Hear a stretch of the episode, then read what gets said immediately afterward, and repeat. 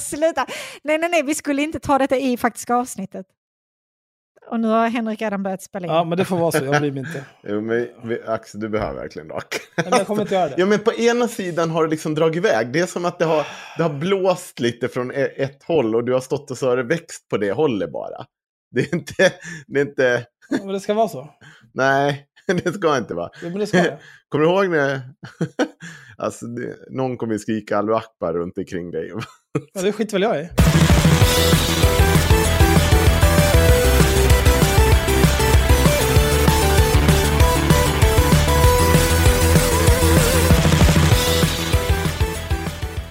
Jag var och köpte en ny propeller idag. Nej, jag vill inte ha det. Jag blir så Nej. jävla arg.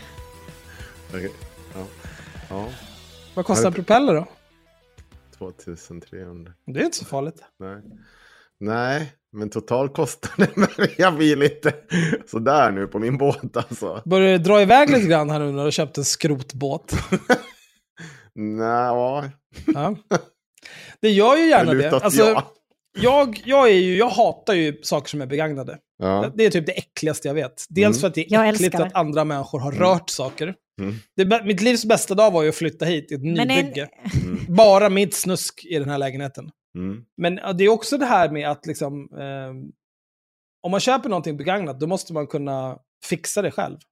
Mm. För att det kommer vara liksom, någon, inte dolda fel, liksom, men det kommer vara så här, ja men den här är, det har gått ett par år. Mm. Och det är inte toppen. Och sen så liksom börjar grejerna haverera i otakt. Så det är hela tiden någon jävla utgift. Varje kvartal så är det 5000 som ska läggas på den här jävla skiten. Ja, jag blir rasande. Välkommen till båtägarlivet. Ja, men jag har ingen båt, just på grund av detta. Jag, För vet du vad som händer om man köper en ny båt? Som, om vi tar min båt och så Ja. ska den vara ny med typ samma finesser, samma utrustning. Vet du vad den skulle kosta då? ja, den kostar väl 20 gånger mer. ja, ja, faktiskt. Det är Ja. helt sjukt. Men just båtar är väl sådär Ja. nypriserna är helt sinnessjuka. Ja, det, det får min liksom, iPad-bil här att framstå som någon typ av dunderköp. Det är konstigt för att liksom en båt, det är inte som att det är ny teknologi. Det är någonting vi har haft länge ändå. Mm. Nej, men Ja, det är nog flytkraften som gör Helt- båten så dyr, tror du inte? ja, he helt sjukt. Alltså, Ja, men vadå, Ja, det är allt man vill ha den till. Helt sjukt att, att det fanns en marknad att lura medelålders män med prylbögsyndrom. Ja. Att man skulle kunna få dem att, har du tänkt på att om du bara uppgraderar den här båten lite grann så, så får du ju allt det här trevliga. Åh. Men när ni kommer hit i sommar då ska ni få åka på en jävligt fräsch båt. Det ska ni ha klart för er. Fy fan vad trevligt det ska bli. Vet du Ja, vad vi också ska göra sen när ni åker hit i sommar? Nu ska vi åka förbi Magnus Norrman. Oj, Varför? Så att vi kan. för att hans barn Kan, skäms kan inte ni göra det så kan jag vi får ju inte det utan dig. Jag måste ha, ta på dig också. spendera så himla mycket hellre tid med din fru än att åka med hem till Magnus Norman. Ja, men ska du berätta varför vi är här? För jag har faktiskt ingen aning. Jag känner att jag, jag skulle kunna gå nu och bara låta det här spela Eh, vi är här Henrik för att vi är tre som driver podden Haveristerna. Mm. Och det här är en inspelning av ett eller två avsnitt. Okej. Eh, nej men vi har läst en bok. Ja, det där är ju en sanning med modifikation. Ha? Jag har läst en bok. Jag har läst en bok. Har du det? Ja, Okej. Vad menar du? Jag läste ju ut den innan dig. Mm, okej. Läste du den verkligen? Ja men gud, jag lyssnade Du, blev- på du den blev i sondmatad med den? ljudboksform Ja, du blev sondmatad. medan jag jobbade. Mm, visst. Ja. Själv satte jag mig och bara plöjde tre timmar rätt in i ansiktet.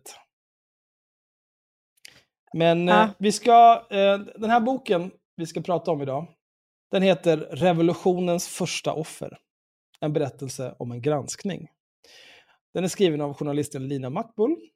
Den släpptes den 23 mars i år. Och den handlar om eh, Uppdrag granskning-avsnittet om metoo och Fredrik Virtanen som sändes den 30 maj 2018. 2018. Det Mm. vill säga drygt ett halvår efter att metoo blev en grej. Vi satt ju och diskuterade lite grann innan att om man har sett eh, dokumentären så är ju det mesta i boken inte nytt. Utan det är ju ungefär samma grejer som i dokumentären men med en personlig spin från Lina Mackbull. Ja. Lite mer vad som hände behind the scenes typ. Och Lina Mackbull är som sagt journalist som sedan över 20 år tillbaka har jobbat på SVT. Eh, inte bara med Uppdrag granskning då, men det är hon tillsammans med lite annat löst folk eh, som jag inte tänker nämna vid namn för jag kommer inte ihåg vad de heter. Eh, men det är en researcher som heter Ella Hopf någonting, Bergers, Ella Hopf Bergers. Yes! Och en projektledare, men jag har glömt vad projektledaren heter. Och vi projektledare, vi behöver inte... Vi är liksom, vad det än är, varje bransch osjungna hjältar. Står det, ja, du trodde att du skulle få någonting gjort utan ett Gantt-schema. Du kan fan inte ens handla lunch utan att jag projektleder dig, din jävla nolla.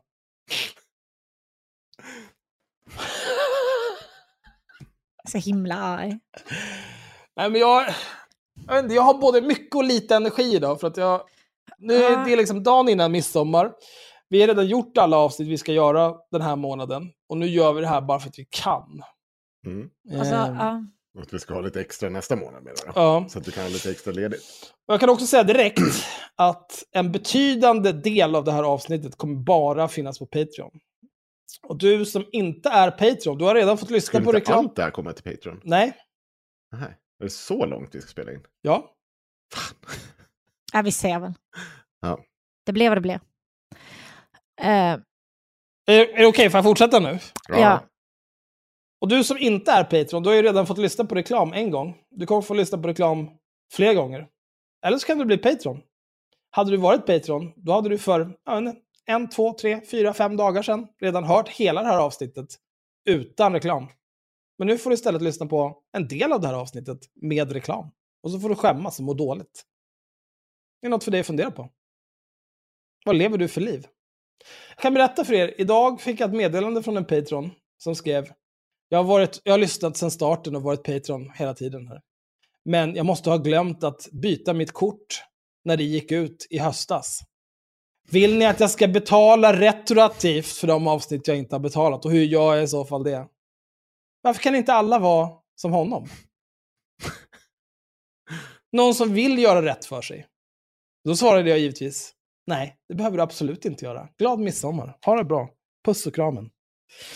Men nu kör vi igång det här, så vi, vi kommer sitta här i minimum tre timmar förutspår jag.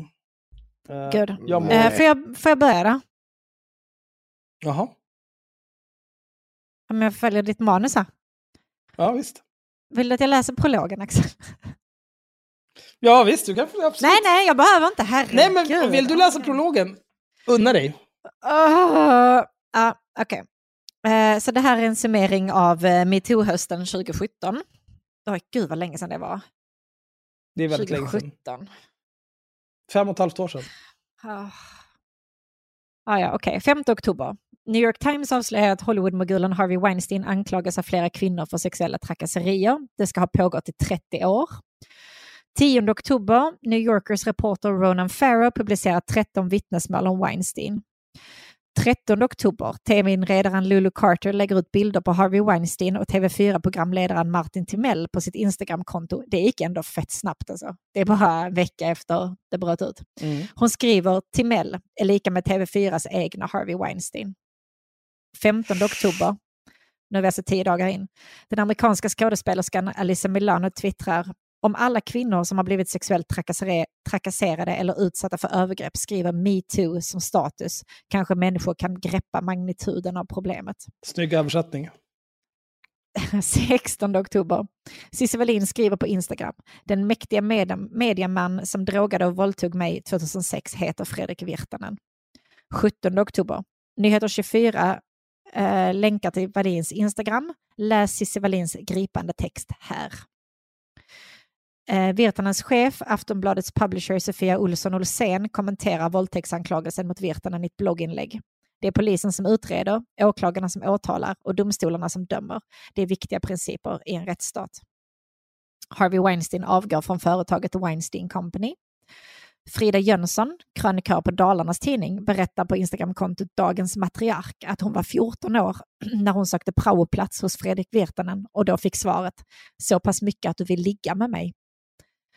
En tredje kvinna berättar anonymt på Instagram om ett möte med Virtanen 2006 utanför Kvarnen i Stockholm. Hon skriver att hon sa att hon var 16 år men att Fredrik Virtanen inte slutade tjata om att de skulle gå hem till honom och dricka sprit. Cissi Wallin postar ett nytt inlägg på Instagram där hon tackar för all kärlek. 18 oktober. En fjärde kvinna skriver på Instagram. Ät Cissi Wallin. Jag är så jävla glad att du berättar om detta. Jag har varit med om samma sak. 19 år gammal på Stadshotellet i Eskilstuna blev drogad av Fredrik Virtanen och utsatt för ett våldtäktsförsök. Advokaten Elisabeth Massi Fritz blir kvinnans målsägarbiträde och uppmanar henne att göra en polisanmälan. Den läggs ner direkt. Eventuellt brott är preskriberat. Cissi Wallin skriver en kolumn i metoo, nej, i Metro. När ska alla gränslösa män ta sitt jävla ansvar? Kvällsposten skriver 12 miljoner har berättat om sexuella övergrepp under hashtaggen metoo.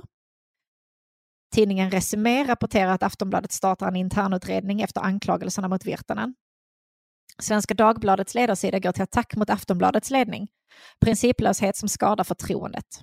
De anklagar Aftonbladet Sofia Olsson Olsén för dubbelmoral eftersom hon publicerat namnet på en svensk före detta minister, men inte på sin egen medarbetare. Samma kväll svarar Sofia Olsson Olsén på kritiken beskriver hur hon själv utsatts i tonåren och att det har varit turbulenta dygn och att medarbetarna i samråd med tidningen bestämt för att ta en timeout. 19 oktober. Expressen publicerar TV4-stjärnan Martin Timell anklagas av flera kollegor, sexism, rasism, homofobi. Aftonbladets ställföreträdande ansvarig utgivare Lena Melin svarar på kritiken om varför man inte publicerar namnet på Aftonbladet-profilen. TV4s programchef Anna Rastner svarar på anklagelserna om Timell i Nyhetsmorgon. SVT startar en internutredning mot en SVT-chef efter anklagelser om sexuella trakasserier. TV4 skriver ett pressmeddelande att TV4-profilen tas ur tjänst.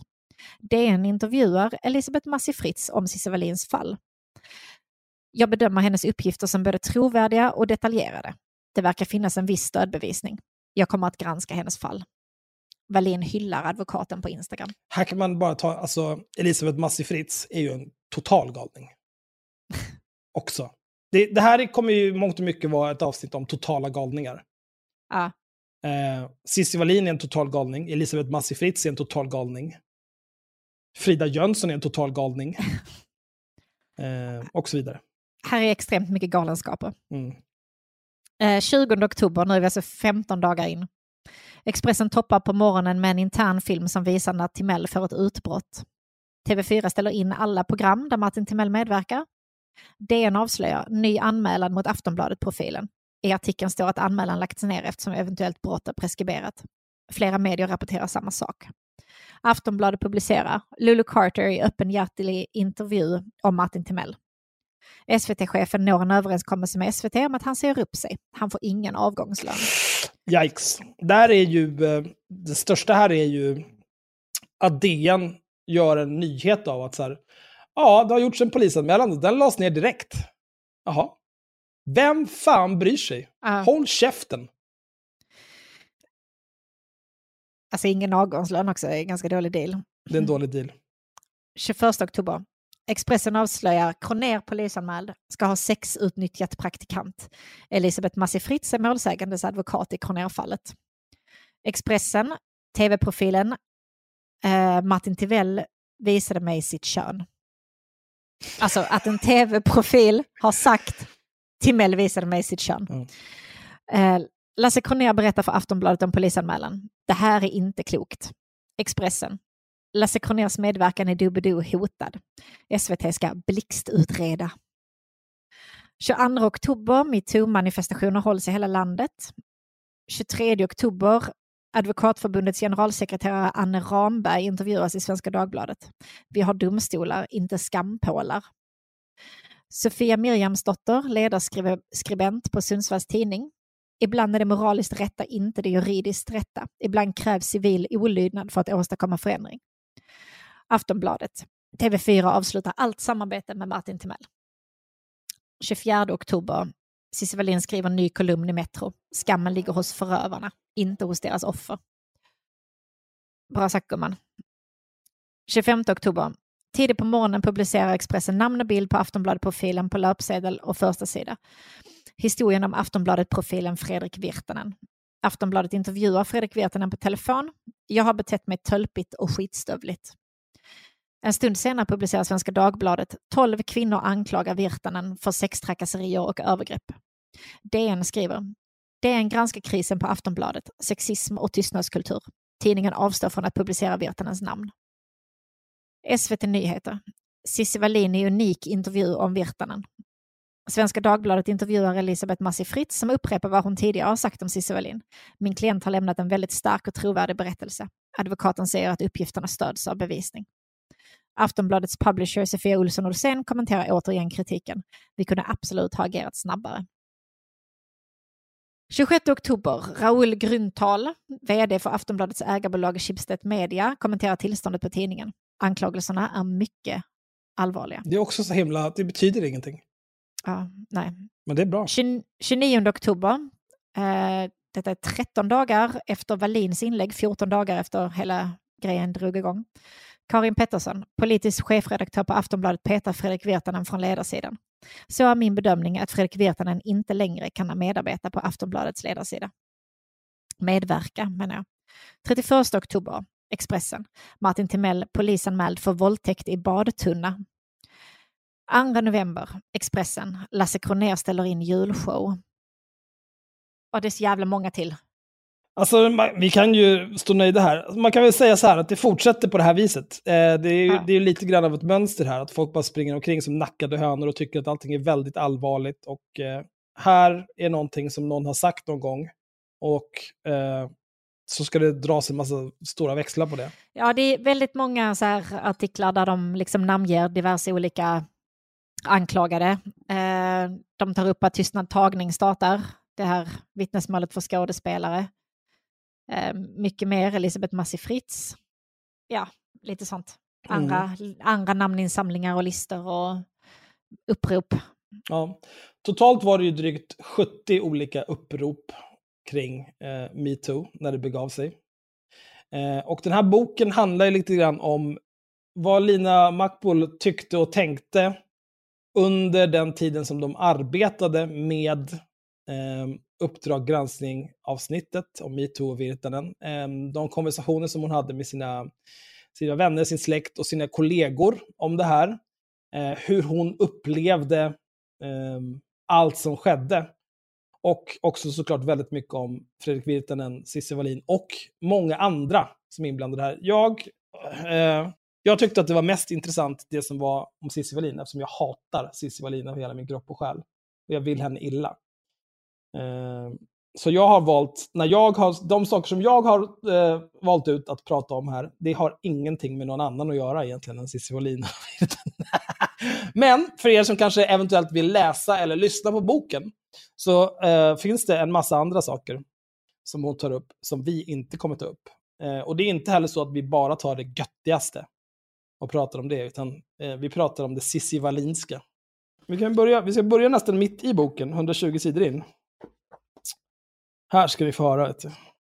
För det är ju det här egentligen allting handlar om. Vilka synder ska man ha begått för att hängas ut i sociala medier och därefter löpa gatlopp i traditionella medier med följden att man får sitt liv, sitt anseende och sin karriär förstörd på obestämd tid? Döm själva i Fredrik Virtanens fall. Här följer hans syndakatalog enligt Svenska Dagbladet och Expressen.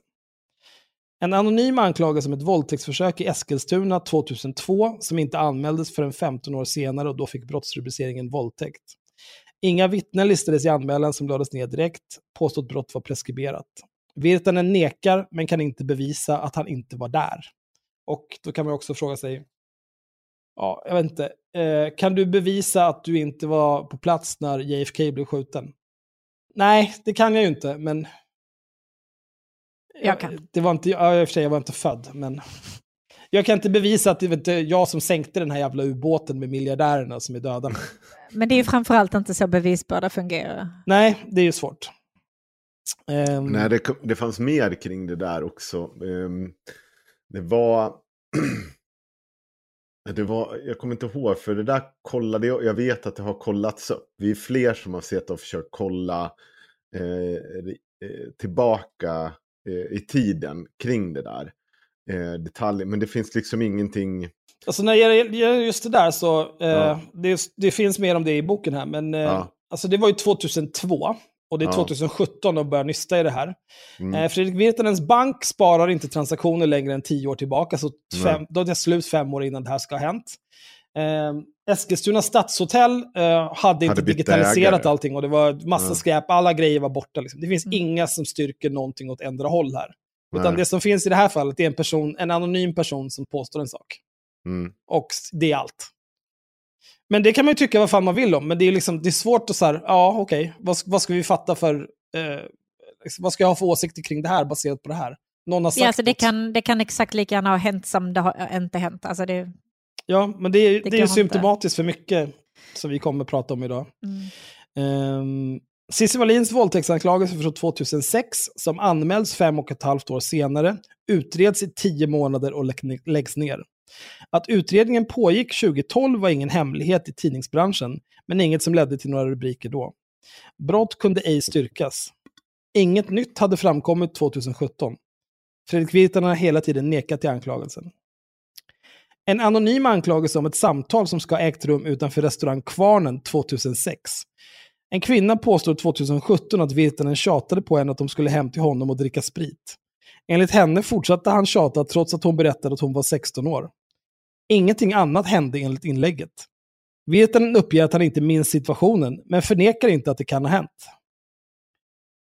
Nej. Eh, men där är det ju också så här. Det är ganska stor skillnad på... Även om han stod och tjatade på en 16-åring utanför kvarnen om att de skulle gå hem till honom och dricka sprit och inget annat hände, så är det en ganska stor skillnad på det och att han är våldtäktsman. Ja, och det, det här är ju också problemet med, för- och det har vi ju sagt ganska många gånger med Virtanen själv, och där han till viss del tappar trovärdighet, det är att han hela tiden har pratat om sin tölpighet och allt, liksom hållit på och ska erkänna någonting, men har aldrig velat konkretisera det. Utan det är hela tiden det här, visst, det kan ha hänt, eller så här, ja, det kan säga, ja, men säg någonting då. Men där, där är det också så här, vad ska han säga? grejer. Ska, varför, skulle, han- varför ska han frivilligt ge exempel på vad han då tycker är ett tölpaktigt beteende? Ja, men för att han har menat på alltså, att han har gått över gränser och sånt. Säg det rakt ut. Säg vad du har gjort då. Varför skulle han göra det? Alltså, Ja, han tjänar ju ingenting vill- på det. Nej men fast allting handlar inte om vad man ska tjäna på. Om du ska liksom dra det kortet. Eh, att du ska sitta och erkänna till en viss gräns. Men, men du vill aldrig erkänna det fullt ut. Har du stått och tryckt upp eh, din hand i fittan på någon på ett dansgolv? Som var en av anklagelserna kring honom. Har du gjort det? Kan du liksom bara säga ja eller nej? För alltså, visst, det kan ju vara preskriberat, men säg det rakt ut då. Men du menar att han skulle vilja ha typ trovärdighet på det? Ja, alltså det här, i, i mina ögon så hade det åtminstone för, liksom så här, någonting, så här, något typ av erkännande. För det blir bara det här, tulpighet, det, det är så jävla enkelt att det kan vara allting till någonting som bara att jag var full och stod och dreglade eller var påträngande. Till att, men vänta nu, det kan ju också vara övergrepp, någon form av övergrepp. Mm. Jag tycker att det är fegt av honom att inte erkänna det fullt ut då. Eh, och det, jag men varför skulle han göra det? Alltså, Ja, men jag, det han- det är helt sinnessjukt att han ska få göra Moraliskt, det. om du, är, om du har sagt den där typen av A, så tycker jag att det öppnar upp för att du åtminstone ska konkretisera det. Antingen då slår du ifrån dig det och säger så här, vet du vad, min tölpighet det bestod i att jag var tjatig. Ja visst, då får du väl säga det då. Det får väl vara din historia. Eller så får du erkänna att du gick över gränser som kanske men- också var Nej, juridiskt. men det går, inte, det går inte att resonera så här, för det finns liksom ingenting i det här där han, där han kan vinna. Han kan bara förlora mer Ja. eller mindre. Och det är Ja. helt orimligt.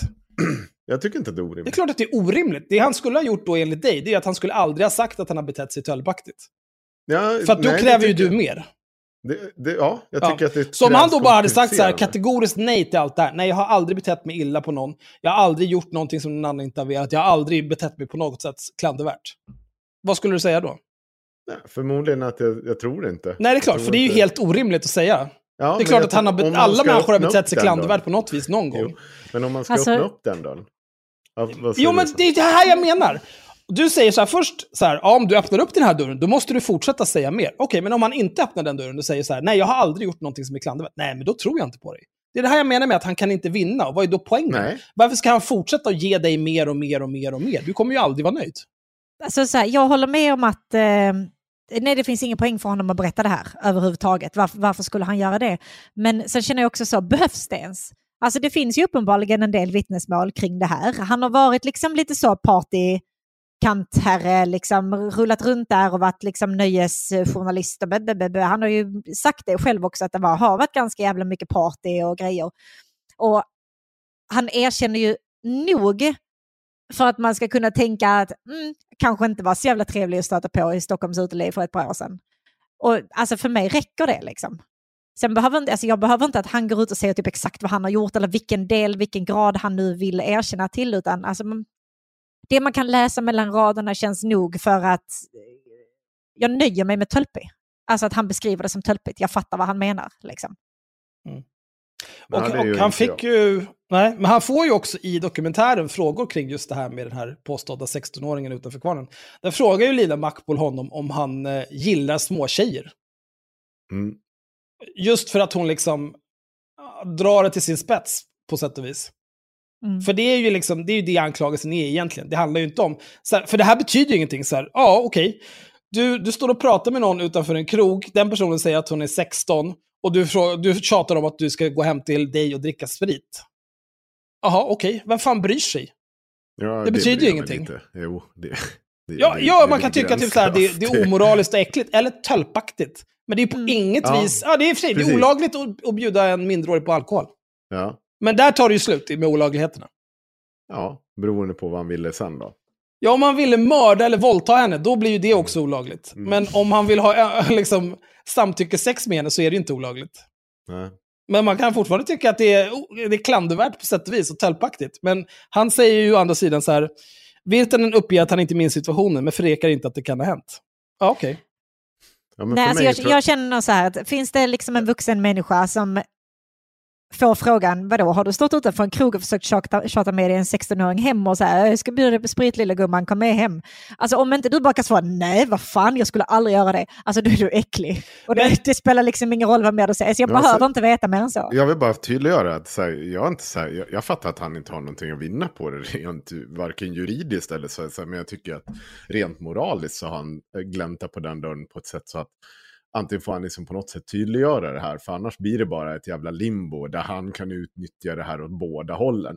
Det han säger nog för att försöka blicka eh, någon typ av allmänhet, men han säger lite nog för att det inte ska bli en fråga om, eh, ursäkta, begick du ett brott? Ah. Alltså jag skulle snarare säga så här. Han, han har inga moraliska... Vi ska läsa klart det här, sen kan jag dra den poängen. Men det är också i, eh, eh, hela det här med att hon ska vara 16. Eh, det, när de frågar det, då, då, säger han någonting om att så här, ja, vad jag vet så är det 20-årsgräns på, kvar. 20 ja, 20 på kvarnen. Det är 23 på kvarnen till och med. Men tjejer kommer säkert in över 20. Ja, men det här var ungefär när jag hängde en del på kvarnen. Så Tjejer här... kom säkert in när de var 16 då också. Ja, förmodligen. Ja, vi går raskt vidare. En anonym anklagelse om en smygfilmad sexvideo 2006. Videon ska Virtanen ha skickat till en kvinna han haft sex med. Kvinnan påstår att hon inte visste om att han filmade och att, han tog det som ett, att hon tog det som ett hot. Han menade att det inte var någon smygfilmning utan något positivt, att han ville ses igen. Eh, det blir han också frågad om av Lina Bockbod i dokumentären. Det, det, här är så, det där är en sån konstig, sån konstig grej bara. För, ja, nej men det säger du, för att vad som än har hänt här så är det märkligt. Nej, alltså om det här har hänt, att han har skickat det här, då är det konstigt. Men jag, jag vet inte. Eller så här, det, det första jag tänkte var så här, okej. Okay. Men det är också en sån grej som han säger att ja, jo men det har jag nog gjort. Nej, han säger ju att han har gjort, han säger att han kan ha gjort det. Och om han har gjort det så menade han det som, ska vi ses igen? För de ja. hade legat med varandra och han menar att han filmade henne med mobilen när hon dansar naken på ett bord. Mm. Men det jag tänker framförallt på är så här, är det någon av er som hade en eh, mobil med kamera 2006. Ja. Tycker ni att det var bra kvalitet på den videon? Nej. För så här, om man ska ta det här som ett hot, då skulle ju hotet i så fall vara att han skickar det till henne. Och det implicita hotet är ju då så här, titta jag har en, en bild, eller jag har video på dig där du dansar naken. Och jag kan sprida det till någon som det skulle vara jobbigt för dig att jag gjorde det. Mm. Eh, om vi utgår optimala ljusförhållanden på den här fyllevideon garanterat som de har spelat in Mitt Men i natten när de varit brännfulla och hållit på och betett sig, kommit hem, knullat, hon dansar naken på ett bord. Om vi låtsas att det är perfekta ljusförhåll- ljusförhållanden här när han spelar in det här med sin 0,2 megapixel mobilkamera 2006. Alltså det, det är fem pixlar i taget på den här videon, garanterat. Så det är inte ett hot som är... Nej, men alltså, det är inte nog värdefullt. en för ansikte, en för varje tutte, en för fittan och sen, jag Ett vet ben. inte, bordet. Ja. Men det är liksom så här, jag, jag har svårt att se eh, hur man kan ta det som ett seriöst hot. Alltså, det verkar ju också inte ha varit någon text i samband med den här videon, för det säger ju inte hon heller. Alltså, hon säger ju inte att han har skrivit någonting i samband med den här videon, hon säger bara att hon har fått den här videon skickad till sig. Ja. Ehm, och alltså så här, Det är också, hon påstår att hon inte visste om att han filmade, så det är ju också en grej. ja precis, alltså att han då skulle ha smygfilmat henne och det är ju också fakt. Men hon kan ju också bara varit full, eller han kan ha varit full, eller jag vet inte. Jag har Ja. ingen aning. Men, men det är ju... Hon hade det är ju sån kunnat himla, bara... det är sån himla märklig grej bara. Alltså så här, dels om, om han nu menade det som eh, typ ett hot, liksom att titta här vad jag har på dig för att kanske få mer sex ur henne eller whatever. Då känns det ändå som att han borde ha skrivit någonting till det. Att, Ja. alltså, så, Ja, men- alltså lite mer peta i, peka i riktningen på att kolla vad jag har, precis som du sa innan. Eller om det nu hade varit liksom typ en komplimang, ehm, kolla vad bra vi hade det, jag gör gärna om Ja, det här igen trevligt. Ja, ja. då känns det också som att han borde ha skrivit någonting till det här. Så jag, alltså, det, det är bara en sån himla märklig grej att bara skicka en nakenvideo på någon annan och bara ingenting till. Nej. What does it mean? Jag vill, jag vill precis säga i princip, alltså så här, det, är inte hot, det är inte fråga om, alltså så här, det är inte, det är inte hot jag reagerar utan det är bara att det är märkligt sätt att göra Det är det på. märkligt. Det är Ja. ett väldigt märkligt sätt att göra det på. Jag har skickat eh, film på eh, mig och en person tillsammans. Men det kom ju liksom i en kontext där det var okej. Alltså om jag hade fått en naken video eller bild på mig själv På mig. skickad från För någon. nej, nej, Henrik. Jag Jävlar vad stressad Var- du hade blivit. var skulle du- Var skulle du ha fått tag på det? Var skulle du ha fått tag på det? vad- ja men också så att det är så här, typ från garderoben. Ja, mm, mm. Mm. Eh, nej, men... med vad, vad podden. var jag? Jag blir helt svettig nu. Nej, men om jag hade fått en video eller en bild skickad på mig, av mig, alltså så till, till mig, Ja. där jag var naken, alltså då hade jag ju känt så här, ja det här var ju... That's a bit Alltså jag, jag, jag hade inte känt att det var ett hot, men jag hade känt att det var konstigt och jag hade ju liksom ställt någon typ av följdfråga till att, så här, ja vad... Ja, det här är ju någonting mean? som den här kvinnan hade kunnat göra. Hon får den här videon skickad till sig, hon tolkar det som ett hot, går vidare med livet och sen 300 år senare så eh, tipsar hon om det här. Varför, varför skickade du inte bara ett sms där du skrev typ Hallå ja, Ja. vad menas? Ja men precis, alltså, så, för ni hörde ju på min reaktion här nu att bara den här tanken fick mig extremt, extremt svettig. Ja. Eh, så, alltså, så här, jag hade ju ve- velat ganska mycket reda ut vad fan det här betydde. Hallå? Hotar du mig? Ja, hotar du mig? Ja. Behöver du prata med min advokat? Men ja, Ja, vi går rast vidare. Så nu, nu vill jag bara säga att eh, det här är den första punkten av 50 plus som vi ska gå igenom. Och vi har tagit oss en halvtimme in i det här avsnittet, om inte mer. Så att vi behöver rappa på lite här nu. En anonym kvinna påstår att Virtanen skrikit på henne på nattklubben Spybar 2006 efter att hon sagt nej till sex. Virtanen erkänner okvädningsorden men menar att det var för att kvinnan var vimmelfotograf och inte slutade fota honom. Det är också med i dokumentären. Eh, och, och det här är liksom så här, nu, det är verkligen så här bottenskrapet av grejer. För det här är någonting som då tas upp 2017. Så här, du skrek på mig på Spybar för 11 år sedan. Ja, okej. Mm. Har du provat att knulla dig själv, din jävla idiot? Stick härifrån. En anonym kvinna uppger att Virtanen ska ha tryckt in henne på en toalett på Berns salonger 2006. Hon slet sig loss men menar att han ska ha antastat henne vid ett annat tillfälle. Virtanen nekar till anklagelsen. Här är det också så här, jaha, okej. Ja, det, vi singlar slant. Jag, jag har ingen aning. Det går, inte, det går ju liksom inte att ha en åsikt om det här. Frida Jönsson var 14 år när hon i en chatt en lördagskväll 2007 skrev att hon avgudade Virtanen. Han svarade fem minuter Ready to pop the question? The jewelers at BlueNile.com have got sparkle down to a science with beautiful lab grown diamonds worthy of your most brilliant moments. Their lab grown diamonds are independently graded and guaranteed identical to natural diamonds, and they're ready to ship to your door. Go to BlueNile.com and use promo code LISTEN to get $50 off your purchase of $500 or more. That's code LISTEN at BlueNile.com for $50 off. BlueNile.com code LISTEN. A lot can happen in three years, like a chatbot may be your new best friend. But what won't change? Needing health insurance. United Healthcare Tri Term Medical Plans, underwritten by Golden Rule Insurance Company, offer flexible, budget friendly coverage that lasts nearly three years in some states. Learn more at uh1.com. Quality sleep is essential. That's why the Sleep Number Smart Bed is designed for your ever evolving sleep needs. Need a bed that's firmer or softer on either side? Helps you sleep at a comfortable temperature? Sleep Number Smart Beds let you individualize your comfort so you sleep better together. JD Power ranks Sleep Number number 1 in customer satisfaction with mattresses purchased in-store. And now, save 50% on the Sleep Number limited edition Smart Bed for a limited time. For JD Power 2023 award information, visit jdpower.com/awards. Only at a Sleep Number store or sleepnumber.com. senare. Så pass mycket att du vill ligga med mig. När Jönsson därefter frågar honom om en praoplats upphör konversationen.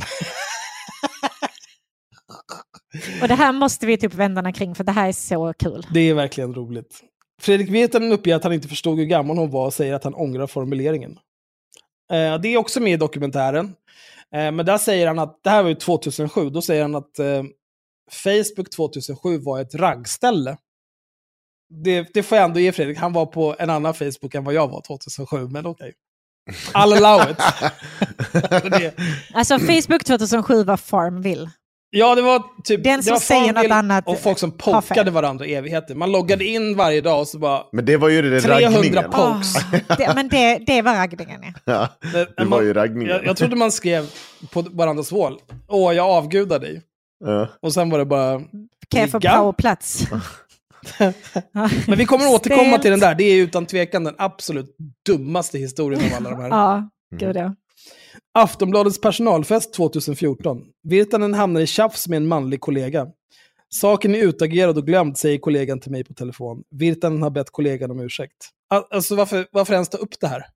ja. Där var det också en jävla massa så här, att han skulle blivit utkastad därifrån och sånt. Och det blev han inte. Utan, Ja, eller att någon chef ska ha sagt åt honom att gå hem och så vidare. Ja, Men det var inte... avhyst, inte utkastad snarare. Men jag vet inte. Ja, Någonting Eh, sånt. då börjar vi. Eh, jag tänker, eh, jag har ju skrivit en massa sidanvisningar. Eh, och så har jag tänkt att jag ska läsa högt vad det står där. Och sen kanske det blir lite diskussion. Men jag tänker också att det här är ju liksom en kronologi. Så vissa saker behöver man kanske inte diskutera.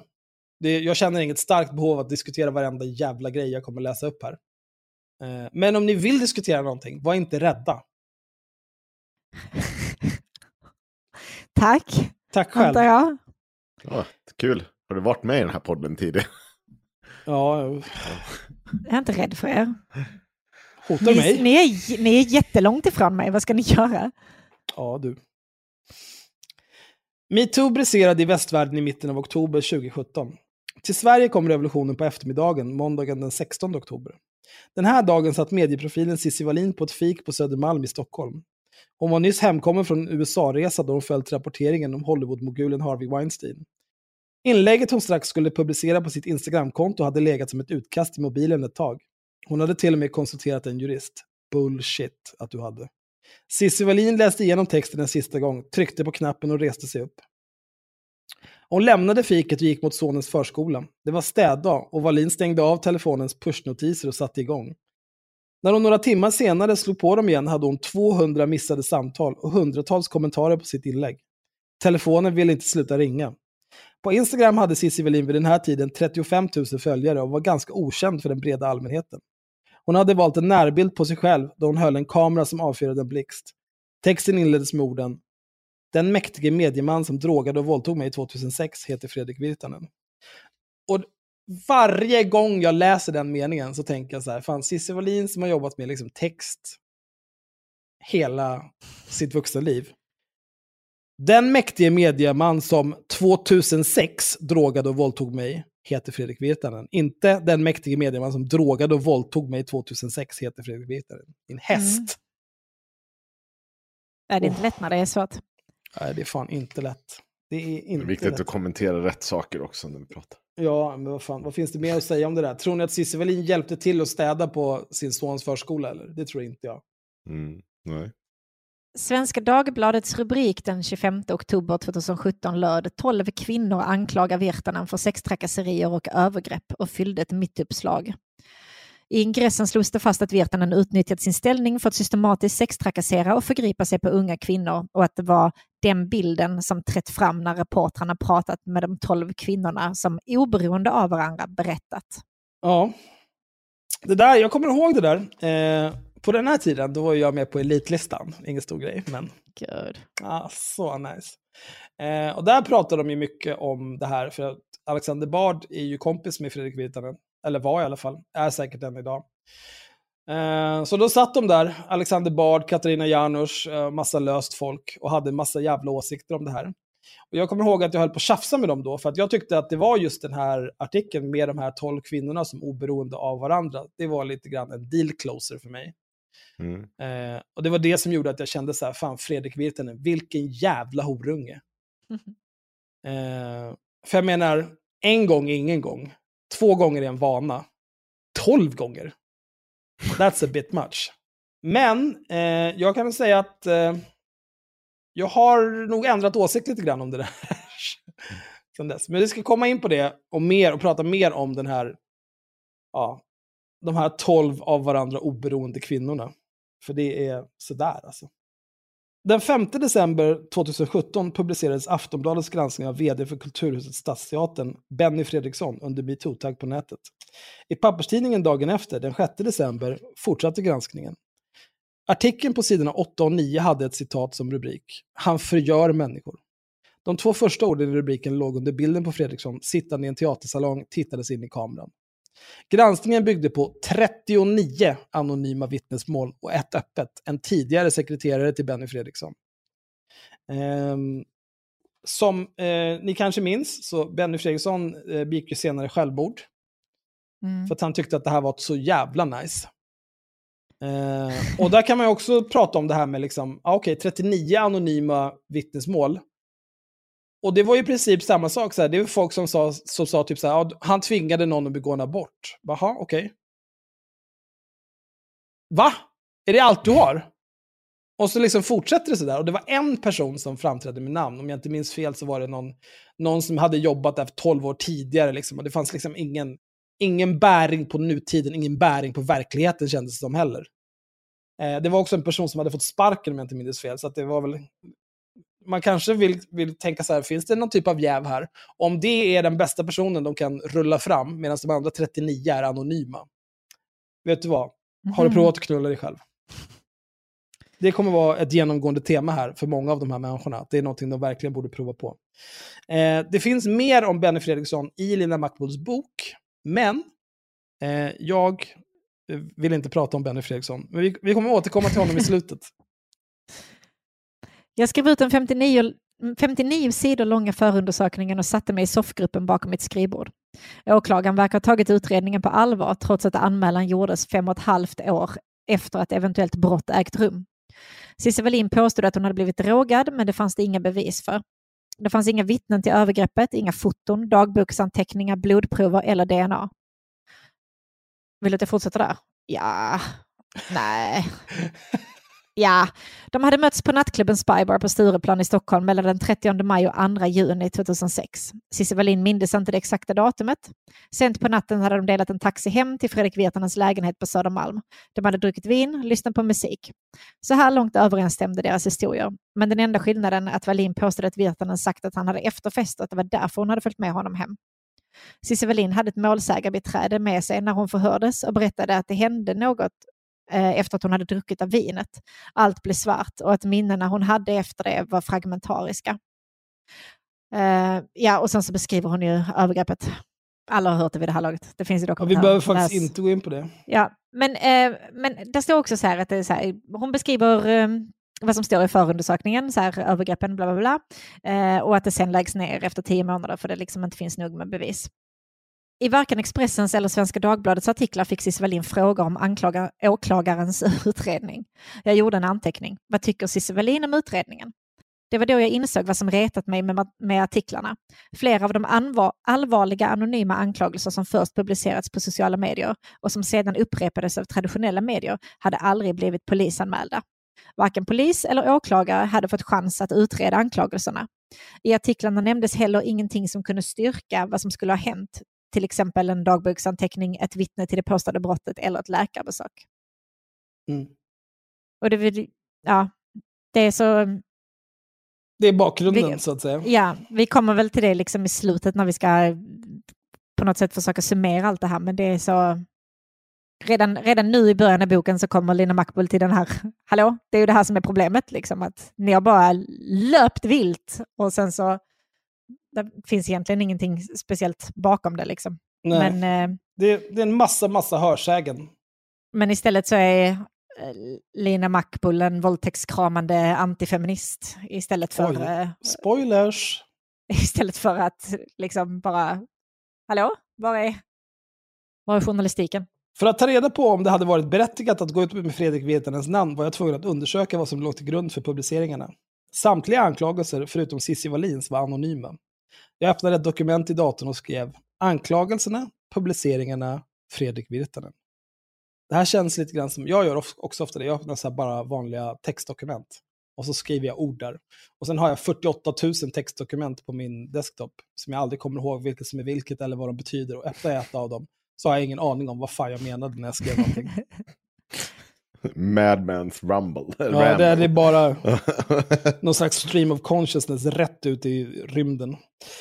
Först skulle jag behöva veta vilka de anonyma kvinnorna var som hade pekat ut Virtanen. Expressen hade inte pratat med dem, men i Svenska Dagbladet citerades några av dem. Reportrarna påstod sig även ha underlag för anklagelserna. Vi har läst polisanmälningar, intervjuat vittnen och gått igenom dokument från den aktuella tiden. Det finns så vitt jag kände till två polisanmälningar. Cissi Wallins från 2011 samt en anmälan från oktober 2017 som rörde en påstådd våldtäkt 15 år tidigare i Eskilstuna. Men den anmälan hade lagts ner eftersom eventuellt brott var preskriberat. Vad de andra dokumenten byggde på som reporterna hade läst framkom inte av artikeln. Varken Cissi Wallin eller Eskilstuna-kvinnan hade påstått att det fanns vittnen till brottet de anklagade Virtanen för. Kanske menade reporterna att det fanns vittnen till de övriga anklagelserna. Rubriken nämnde 12 kvinnor, men i artikeln redovisades bara sex av dem. Under punkten anklagelserna skrev jag Cissi Wallin, medieprofil, anonym kvinna, Kvarnenkvinnan, inom parentes, Frida Jönsson, praoeleven, inom parentes, Anonym kvinna, Eskilstuna-kvinnan, inom parentes. Anonym kvinna, sexvideon, inom parentes.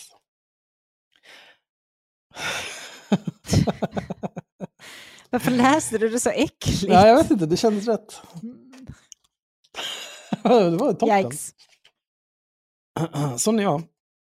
Nu kommer det vara lite hopp i det här som kanske inte make jättemycket sens, men det är ju liksom det är ju liksom inte en faktabok riktigt det här, utan det är ju skrivet ur perspektivet personen Lina Mackbull och kanske inte SVT-roboten Lina Mackbull. Eh, så det är, det är mycket personlig reflektion. Det är mycket mat. Mat är life. Mm. Men det är, det är mycket mat. Det är mycket mat. Efter att ha åtnjutit en sen hotellfrukost skickade jag intervjuförfrågningar till Skäringers, Läckbergs och Henrys pressagenter. Det här är då Mia Skäringer, eh, Camilla Läckberg och Clara Henry. Eh, de var ju alla eh, väldigt snabba att dela Cissi Wallins outande av Fredrik Virtanen. Mm. Och, För de var väl typ alla kompis med henne då? Ja, de är väl säkert fortfarande det, eller hur? Cissi Wallin har väl kompisar, som, vänskaper som håller i flera år, eller? Precis som alla normala människor. Mm. De var upptagna människor, det visste jag, och därför skulle de få god tid på sig att hitta luckor i sina pressade scheman. Jag ville fråga varför de hade delat Cissi Wallins inlägg om Fredrik Virtanen och vilket publicistiskt ansvar de själva ansåg att de hade på sina plattformar. Fyra dagar efter Wallins inlägg i oktober 2017 undrade Camilla Läckberg med sina nästan 200 000 följare på Instagram och Clara Henry med sina 140 000 följare varför medierna inte hade publicerat namnet på medieprofilen. Mia Skäringer hade bara några veckor tidigare, 2 februari 2018, intervjuats i DN Kultur. I ingressen skrev reporten när metoo-rörelsen startade i Sverige blev hon en självklar maktfaktor. Men först ställdes hon inför ett val. Dun, dun, dun. Skäringens val löpte som en röd tråd genom intervjun och handlade om hennes beslut att dela Cissi Wallins inlägg till sina över 240 000 följare på Instagram. Jag har inte varit med i spridandet av några fler namn. Jag vill inte sätta outning i system. Det hade tömt rörelsen på kraft. Och här är det då liksom, eh, en frågeställning man kan ha här är ju med metoo, om det inte hade varit så att någon hade nämnts vid namn, då hade det ju varit i stort poänglöst. Mm. För mycket handlade ju liksom om att ställa folk till svars. Mm. Om du inte kan ställa någon till svars, utan Nej, allting eller bara... out. Ja, och eh, så här, jag tror att det mycket handlade, även om vissa inte skulle vilja erkänna det, så handlar det om att sk- skrämma folk att inte kunna alltså, göra om det här. Vilket jag har full förståelse för till viss del. Alltså att, att man ville liksom så markera att det här går inte, det kommer inte på frågan att du gör om det här. För då kommer vi finnas där och vi kommer markera mot det du har gjort. Ja. Förstår du vad jag tänker? Absolut. Eh, och det håller jag helt med om att det är, är, är rätt och riktigt. Förutsatt det, att det inte blir... För 11 år sedan skrek du på mig på Spybar. För att det är liksom, det om något är liksom någonting som tömmer rörelsen på kraft. Att Mm. om du faktiskt så här, ja men den här personen har begått övergrepp mot mig och flera andra personer. Och här är vi flera som kan vittna om att det här stämmer. Och här har vi olika typer av indiciekedjor som också styrker detta. Det är ju helt rimligt. Men när det är liksom, det är inte... Ja, vi kommer ju komma in på mer om äh, hur jävla dumt allting är. Men här är ju någonting som är väldigt dumt också. Nästa, nästa punkt. Ja, go! Det fanns ett mobilnummer listat på Eskilstuna-kvinnan. Jag kan tydligen inte säga Eskilstuna, men skit i det. Jag bestämde mig för att skicka ett sms för att inte sätta henne i en jobbig sits ifall hon var på jobbet eller stod dumt till. Jag skrev vad jag hette, var jag arbetar och att jag önskar få kontakt med henne. Kvinnans inlägg på sociala medier påminde om sättet Cissi Wallin skrev på, men kontot fanns inte längre kvar. Det hade raderats. Jag undrade varför. Kvinnan polisanmälde Virtanen samma dag som hon publicerat inlägget, något alla medier rapporterade om med ungefär samma innehåll. DN skrev i sin rubrik den 20 oktober 2017. Ny anmälan mot Aftonbladet-profilen. I texten stod det att anmälan lagts ner eftersom eventuellt brott var preskriberat. Ja. ja, det var ju det vi pratade lite grann om när vi läste prologen. Att... Mm, och det som är så, det fick ju, det fick ju ett sånt himla... Det här smset togs ju emot lite fel. Meddelandet jag hade skickat fick ett märkligt svar. Jag slog numret och förstod genast varför. Det var ett barn som svarade. Jag bad att få prata med mamman eller någon annan vuxen person, men ingen fanns i närheten. Så jag tackar för samtalet och la på. Att ett barns mobilnummer är listat på en vuxen är inte ovanligt, men den här typen av samtal har de flesta reportrar råkat ut för. Men det korta samtalet skulle få oerhörda konsekvenser och leda till en ny och inte helt angenäm erfarenhet i mitt 22-åriga journalistiska yrkesliv. Jag kan berätta att jag har varit med om exakt samma sak. Mm. Det här eh, var ju, blev ju en skitstor grej där alla skrev ut att eh, Linda Mackbull var så jävla gränslös att hon ringde och jagade barn för, Mm. för att få svar och liksom typ tysta ner metoo Fabian Fjelling försökte ju med det med mig också. eh, Och påstå att jag hade jagat hans barn. För att de hade satt ut, eh, vad heter det, de hade ju listat barnens nummer Ja. på honom. Mm. Ja, Men det är väl inget konstigt, alltså barn får inte teckna abonnemang. Det är liksom inga... Nej, nej, nej. Och, och det var ju så, så och det, det var ju precis det som var grejen också. Då får man ju bara så här, ärligt, jag fick ju visa.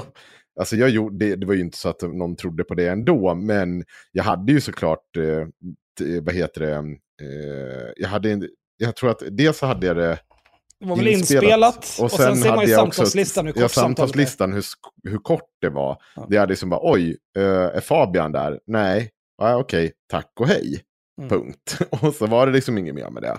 Men det, det används ju, det är inte bara av liksom extremhöger, utan jag har sett det användas mot en hel del personer där man försöker då ge sken av att man ringer till folks barn bara för att man liksom, eh, så här, illvillig på något sätt. Och det är klart man inte gör. Det finns ju ingen som helst poäng att ringa till någons barn på det sättet. Du får ju inte ut någonting av det samtalet. Och det är, ja, alltså man är ju inte, man är ju inte dum i huvudet, man fattar att det kan bli problem om man börjar Ja, I vilken värld framstår barn. man som sympatisk Ja. att man ringer och är otrevlig mot barn? Liksom. Ja, Alltså mina barn svarar min telefon hela tiden. ja. Stelt. Eh, men nu kommer vi till Frida Jönsson. Jävlar alltså. Frida Jönsson, krönikören på Dalarnas Tidning, hade publicerat sitt metoo-inlägg under sitt poddnamn på Instagram och var därför lätt att hitta. Hon skrev att hon för tio år sedan, bara 14 år gammal, via en chatt på Facebook sökt praoplats hos Fredrik Virtanen och att han på det skulle ha svarat henne så pass mycket att du vill ligga med mig. Precis, och det är det, här, det är det här som är det viktiga. Att hon skriver att jag sökte praoplats hos Fredrik Virtanen och han svarade så pass mycket att du vill ligga med mig. Ja. Det är liksom den... Det, det, det, det, det är en helt annan kontext. Det är det hon skriver ut i sitt metoo-upprop eller whatever inlägg när hon outar Fredrik Virtanen här då. Mm. Och det hade ju varit helt fakt.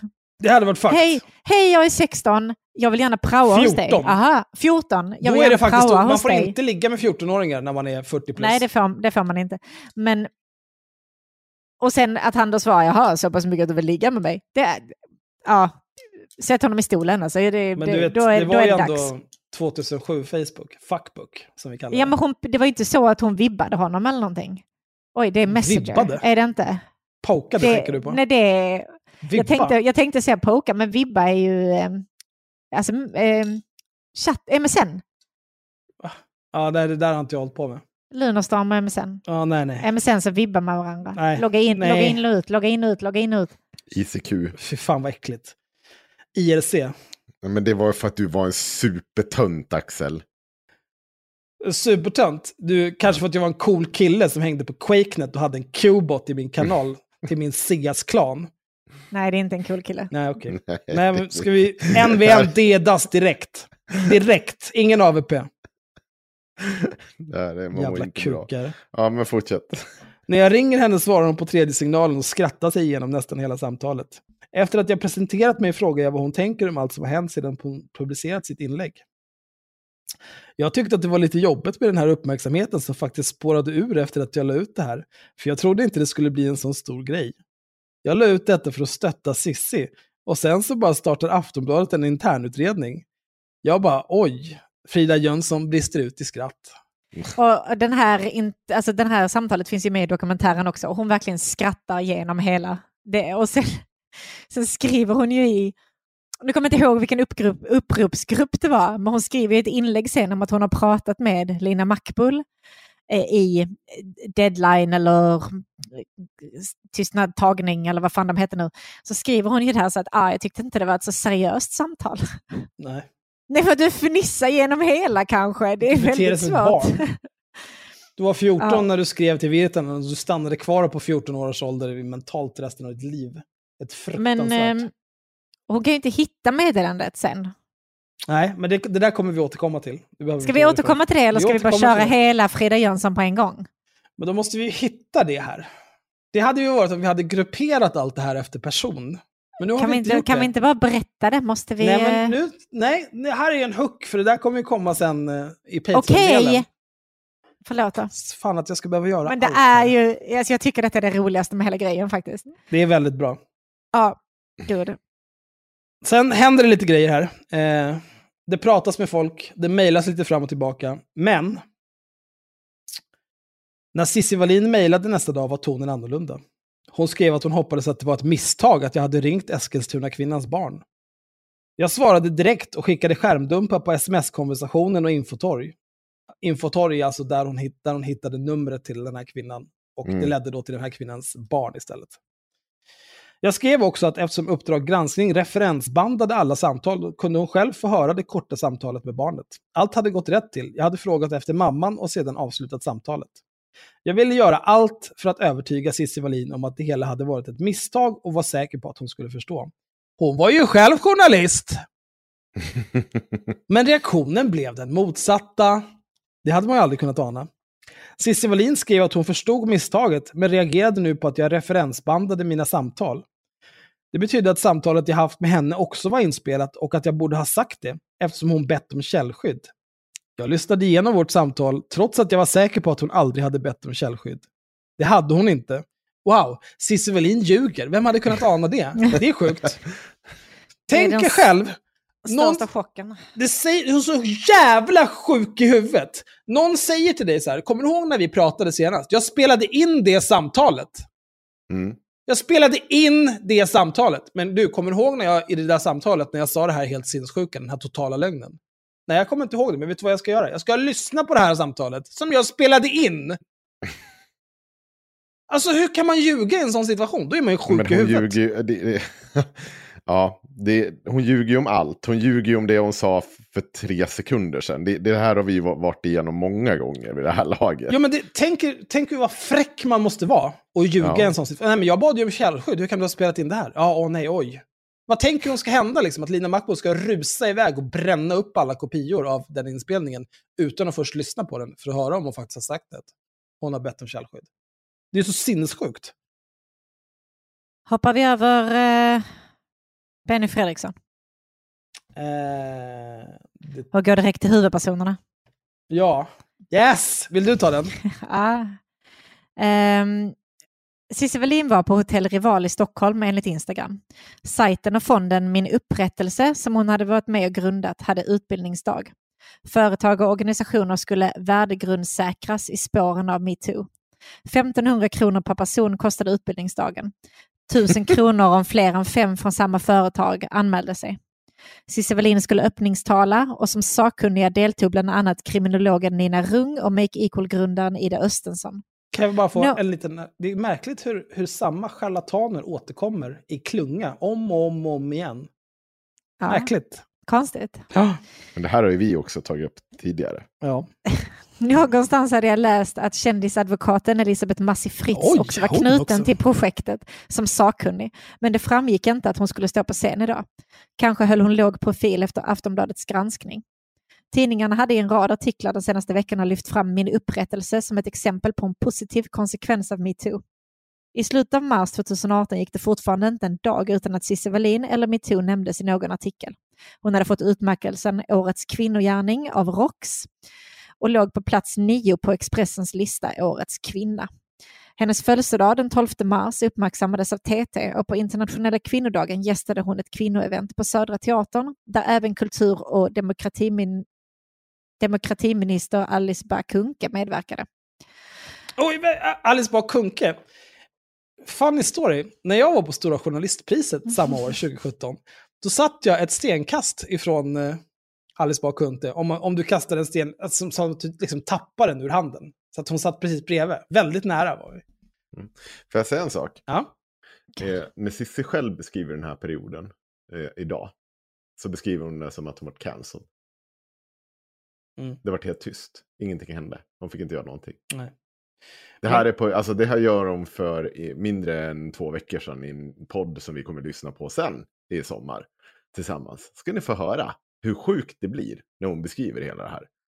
Det, Ja, men det hon- är så, man, man bara, Hon är så men jävla vi sjuk var huvudet." ju där! Ja. All media skrev ju om det. Vad håller du på med för Nej, någonting? men vet du vad Henrik? Hon bad om Ja. källskydd. Så Ja. att, Mm. En annan av initiativtagarna till min upprättelse fanns inte på Hotell Rival idag. Hon hade lämnat projektet efter en intern konflikt. Också surprising när det är ett projekt som Cissi är engagerad i. mm. När Cissi Wallin spred ryktet att medgrundaren stulit 80 000 kronor ur fonden fick det till följd att den utpekade kvinnan förlorade uppdrag och anseende. Men inga medier skrev en enda rad om den lilla skandalen. Först ett år senare, 2019, ska haveristernas podd avslöja att kvinnan inte hade stulit några pengar, vilket också Cissi Wallin medgav när hon intervjuades i podden. Oh. All Fan, den det, här låter som en upprättelsen. skit, det låter som en skitbra podd det här. Vad, kan du, ja, vad, vad hette den? Haveristerna? Hette den så? Äh, shit. Ja, Där borde ni bli ju- Patreon. Det här är ju Cissi Wallin-avsnitten runt där typ eh, 58 och 60. 58 handlar om att Cissi Wallin är en jävla galning och en bedragare och en skurk. En mördare och en kannibal. Nej. Eh, Det är förtal! Nej, det är satir. 100 procent att eh, förtalsombudsmannen kommer kontakta Ja, Cissi. Gör det, snälla. De, de, de passar bra ihop. De Två jävla mytomaner, alltså. Fy fan. Men, eh, då kan ni lyssna på... Det är någonstans där som Sissi-arken börjar. Jag tror vi är typ 53 eller 54 handlar mest om gardet. Också ett ännu dött Sissi-projekt. Eh, men i avsnitt 60 så är Sissi med. Eh, och beter sig som den apa hon är. Och ljuger oavbrutet. Och sen i 61 så är Karin Kajan Andersson och Hanna Bergvall som var med i gardet med. Ni Och- vet hur Cissi Wallin väldigt ofta vill beskriva sig som häxig. Att det är häxjakt och Mm. att de liksom inte klarar av det här. Jag menar, så, hon är häxa. Och jag tänkte precis på det, att det passar så himla bra att hon liksom ständigt vadar i liken av sina döda projekt. Det passar väldigt bra in i de Mm. självbilderna som hon har. Av att vara lite häxig. Absolut. Jag kan tänka mig en jättefin bild sådär. Jag får sätta... Jag får, jag får be Svanström att jätte, jättesnällt. Mm. Det kommer nog Jag vill ha den på min vägg här hemma. Det är bara att köra. Den här, eh, just det, eh, den här kvinnan som Cissi Wallin anklagade för att ha stulit 80 000 eh, var då Mia Skäringers PR-agent. Mm. Och hon har absolut inte stulit några 80 000. Tvärtom så ombesörjde hon att de där 80 000 kronorna hamnade där de skulle vara. Och har vidimerade bankpapper som styrker detta. Något som Cissi Wallin aldrig i sitt liv någonsin haft. Nej, jag fick ett tag på hennes, eh, någon typ av, eh, med projektet. Eh, min upprättelse fick jag ta på hennes revisor och fick, som fick börja redovisa hur det hade gått till med pengarna och sånt. Toppen. Riktig jävla skurk. Mia Skäringer alltså, fy fan. Oh. Eh, nu går vi vidare till när eh, Fredrik Virtanen ska intervjuas till eh, avsnittet av Uppdrag granskning. När Fredrik Virtanen till slut stiger in i rummet och skakar hand med oss känner jag en svag lukt av öl från hans andedräkt. Hans ansikte är rödflammigt och svullet och han flackar med blicken. Fan, det är rätt in under bussen här alltså. Här kommer du rödflammig och full.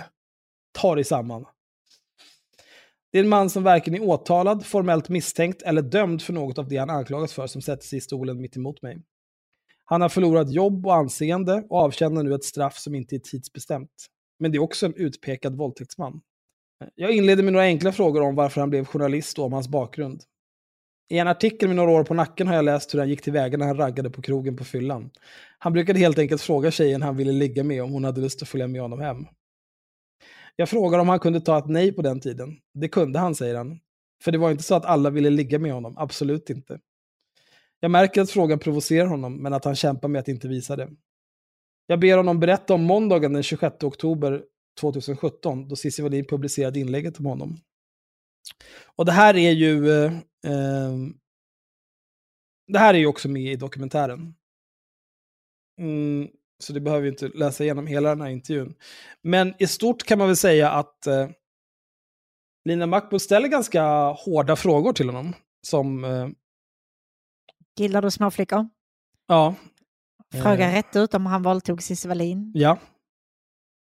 Och ja, på den vägen. Det är, det är liksom inte så här... Eh, det är inte så att hon försöker stryka honom medhårs direkt. Hon skriver också om att hon liksom försöker hålla distans från honom. Eh, för att, just för att liksom bibehålla så mycket opartiskhet som möjligt. Och liksom, ass- jag vet inte, mellan raderna tolkar det som att hon försöker se honom bara som ett intervjuobjekt och kanske inte så mycket som en person.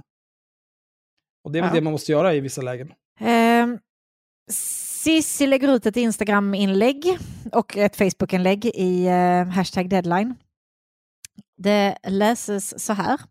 Uppdrag granskning. Två reportrar håller just nu på att jaga kvinnor som på olika sätt berättat sina historier slash stöttat andra som outat i och med metoo. Deras fokus tycks bland annat ligga på mig och de andra som berättat om Virtanen.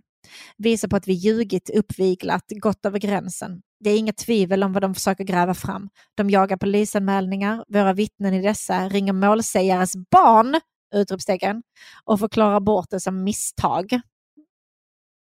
Va, Ja, vad där- skulle poängen vara med att Lina ringer ett barn Va, va, hur skulle det ge någon typ av värde till hennes granskning? Ingenting. Men det är ju det som är, det här är ju också symptomatiskt för de som följer den här typen av människor, att de är så jävla pantade. Att det enda de läser är så här, ja, de har ringt till någons barn. Ja. Att, att man ringer till någons barn, det behöver inte automatiskt vara i syfte att liksom våldtäktsmörda barnet. Det kan bara Nej. vara för att liksom, ja, du- jag ringde, ja, jag- du har helt rätt. Jag ringde Eskilstunas kvinnas barn för att gratulera henne på födelsedagen. Sen la jag på. Men alltså bara det här att det är så här, att skylla på misstag inom citationstecken. Ja, det det är, är ju- liksom bara, vad skulle det annars vara? Alltså om du tänker lite logiskt, vad skulle poängen med det här vara? Ja, det handlar ju bara om att misstänkliggöra och det blir bara värre och värre ju mer man Ja. läser det här jävla inlägget. En av reportrarna ringer och mejlar nu runt till sexbrottsoffer och pressar, tjatar om medverkan, skuldbelägger och rent hotar och beter sig helt uppenbart oetiskt för att vara en journalist på Sveriges tel- Television.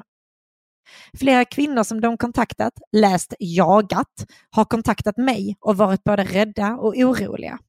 Nu ska vinden återigen blåsa mot häxorna, uppviglarna, kvinnorna som fått nog. Historien upprepar sig och vi måste stå pall. Som Mia Skäringer skrev här nyss, metoo är inget telefonnummer man kan ringa där någon sitter i växeln. Det är en revolution. Kom med elden ni, vi brinner ändå.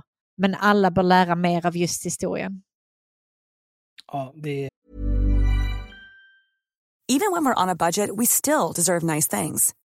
Quince is a place to scoop up stunning high-end goods for 50 to 80% less than similar brands. They have buttery soft cashmere sweaters starting at $50, luxurious Italian leather bags, and so much more. Plus, Quince only works with factories that use safe, ethical, and responsible manufacturing. Get the high-end goods you'll love without the high price tag with Quince. Go to quince.com slash style for free shipping and 365-day returns. Ever catch yourself eating the same flavorless dinner three days in a row? Dreaming of something better? Well, HelloFresh is your guilt-free dream come true, baby. It's me, Kiki Palmer. Let's wake up those taste buds with hot, juicy pecan-crusted chicken or garlic butter shrimp scampi. Mm. Hello Fresh. Stop dreaming of all the delicious possibilities and dig in at HelloFresh.com. Let's get this dinner party started.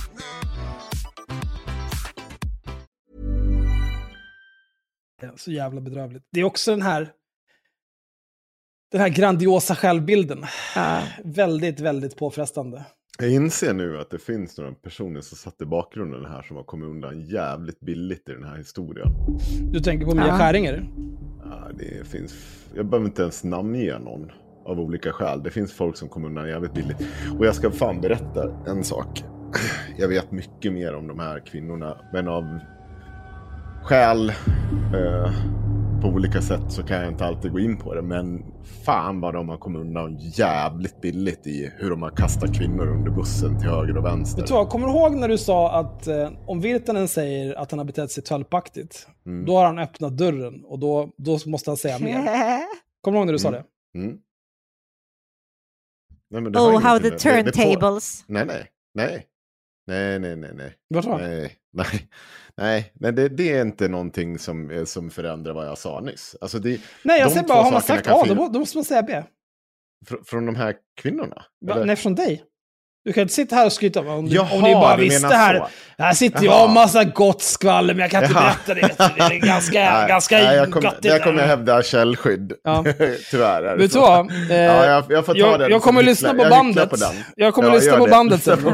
Jävla åsna. Gör det. Det är inget Fan, problem. alltså. Jag, jag skäms inte för mig en sekund om jag ska vara helt ärlig. Men det, det finns, jag, jag bara så här insåg hur många som var delaktiga som verkligen har kommit undan det här. Som har smit, alltså så här, hur mycket de smet undan ansvar. Men ja, fortsätt. Men det är ju alltid så. Alltså det är ju... Eh, eh, det är ju som om, om till exempel om du skulle... Om du skulle fråga någon om de kommer ihåg att Jenny Bengtsson var med i gardet. Då tror jag inte någon skulle komma ihåg det. Men Nej. hon var. Mm. Eh, och, och det finns ju alltid de där människorna som liksom som är väldigt duktiga på att göra sig små, små, små som de råttor de är och så smiter de ut bakvägen och springer iväg. Och så klarar de sig. Men till slut hamnar vi alla i helvetet. yes. Nu ska vi läsa om Jenny Norberg. Nordberg. Jenny Nordberg är journalist på, eller var i alla fall, journalist på Svenska Dagbladet. Eh, det, är ett sånt, det är ett sånt enormt persongalleri så att jag har inte bemödat mig med att göra research på vad de här människorna har gjort sen dess och vad de gör idag. För att jag ärligt talat kunde inte bry mig mindre. Jag hoppas att många av dem är döda, men det är, så, sån tur har vi tyvärr inte. En av reportrarna bakom Svenska Dagbladets granskning, Jenny Nordberg, tackade nej till intervju. Nordberg hade, innan hon skrev artikeln i Svenska Dagbladet, delat Cissi Wallins Instagram-inlägg på Twitter med texten “Läs Cissi Wallin om Fredrik Virtanen, som också kallat mig för hora”. Ja. Jag ville veta vad hon tänkte om sin egen jävighet när hon skrev artikeln om Virtanen. Hur hade hon resonerat med sig själv och med sina chefer? Jag ville också fråga om hon hade haft tillgång till den nedlagda förundersökningen. Eh, och varför det i den första publiceringen stod att granskningen av Virtanen sträckte sig till 2008, men senare ändrades till 2015. Nordberg tackade nej till intervju utan någon vidare motivering och slutade sedan att svara på mina mejl. Elisabeth Massi Fritz tackade först ja till att intervjuas, men sen sa hon att hon inte hade tid förrän om en månad och bara om hon fick frågorna i förväg. Eh, och så där rullar det på. Eh, en sak som jag ty tyckte när jag läste den här boken är liksom när journalister får frågor, eller när publicister mm. får frågor, att de har mage att ducka. Mm. Det är sånt jävla fegt beteende. Det borde rendera spöstraff omedelbart. Ut på gatan bara, prygla ihjäl dem. För det kan jag säga, jag har sagt, alltså sen, eh, sen, vi, sen jag började så här, men vet du vad? Kom till min podd så slåss vi om det. Sen när jag ja. började säga det till folk, då har jag ju uttalat sagt att så här, jag ställer upp i princip vilket sammanhang som helst. För att om, om jag ska kunna kräva av andra människor att de ska till exempel rotta Aron Flam. Mm. Det är klart att jag kan vara med i hans värdelösa jävla dekonstruktiv kritik, men jag tänker inte åka till hans jävla knarkarkvart på Gärdet för att vara med. Vi kan spela in på Zencaster. Och det gör jag enkom för att jag ska kunna säga till honom att han är en feg apa som inte vågar vara med i ett avsnitt av haveristerna. Och så vidare. Och om man då sitter liksom och låtsas vara seriös media på eh, Svenska Dagbladet till exempel. Eller på Expressen där det också är massa folk som har fått bli tillfrågade om intervjuer. Men så bara, nej det är bra tack, jag vill inte. Ja, kanske om två månader, bara om jag får frågorna i förväg. Nej. Fan, vilka fega jävla krakar. Och det där tycker jag, det är någonting som eh, inte, journalistvärlden borde vara bättre på att rensa ut själva. Hur kan man, om man som journalist med någon typ av självaktning, hur kan man gå med på att jobba för någon som inte går med på att intervjuas? Hur kan man som journalist ha mage att höra av sig till någon och be om kommentar eller be om intervju när man inte själv låter sig intervjuas? När det dessutom är helt uppenbart att man har agerat omoraliskt oetiskt. Ja, för det, det Lina är ute efter här, om jag inte missminner mig också, för, och det var väl också saker som dök upp i vårt, det är väl att den här granskningen är eh, svag. Ja, men det, det, finns skäl att, för det är det här, det, det, kom ihåg, det fanns ett uttryck vi använde förut, eller har använt flera gånger. Allting Sissi säger och gör kan du räkna med att hon själv sagt och gjort på ett eller annat sätt. Och det hon anklagar Lina McBull, säger jag McBull? Jag, jag säger Lina mm. McBull. Eh, ja. Jag, jag, har ingen aning om det är rätt eller inte. Nej, men, men, det är väl hon, som vanligt här. Jag tänkte hon, att vi bara kunde låtsas som ingenting. Henne, hon anklagar henne för att vara Ja, men hon anklagar henne för att vara jävig, att hon har relationer med olika personer som i den här granskningen och hej och hå. Ja. Men när man tittade på det hela så visade det sig att det kanske var exakt tvärtom. Ja, alltså... Så kan det vara. Ja, ja det är så olika det där. Det är väldigt olika. Även om intervjuerna inte ramlade in så gick researchen bättre. Flera sakförhållanden i historien som varit oklara blev nu tydligare. Den terapeut som Cissi Wallin gått till några månader innan hon anmälde Fredrik Virtanen hade ingen psykologlegitimation enligt Socialstyrelsens register. När Cissi Wallin offentliggjorde Fredrik Virtanens namn på Instagram var det inte första gången hon berättade vad som hänt henne. Det hade hon gjort flera gånger tidigare utan att skriva ut hans namn. Uh, nu tror jag att jag läste för långt vad det var meningen att jag skulle göra. Men Nej, skitsamma. du läste för kort. Jaha, ska jag fortsätta? Ja. Uh, vad var jag då? Eh, det hade hon gjort flera gånger tidigare utan att skriva ut hans namn. Redan 2008 skrev hon i en blogg att hon hade följt med en känd snubbe hem. Att hon var säker på att hon hade blivit drogad och våldtagen, men att hon inte mindes något. Jag minns inget av natten, inte ett skit. Jag tog mina grejer, spydde som en kall på hans toa och gick hemåt. Men under polisförhöret 2011 har hon detaljerade minnen av natten. Varför kom Cissi Wallin ihåg detaljerade minnen av natten med Virtanen flera år efter eh, när hon de första två åren enligt henne själv inte mindes någonting? Hur är det möjligt att glömma något i två år för att sedan minnas i detalj? Under förhöret ställdes aldrig frågan när i tid Cissi Wallin insåg att hon hade blivit våldtagen. Men på sida 33 i förundersökningsprotokollet fanns en möjlig förklaring till att Wallins minne förändrats under åren. Från förhöret med samtalsterapeuten. Till en början så är det här väldigt förvirrat för henne. Eh, därför att när det hade hänt så är hon inte säker på vad som hade hänt.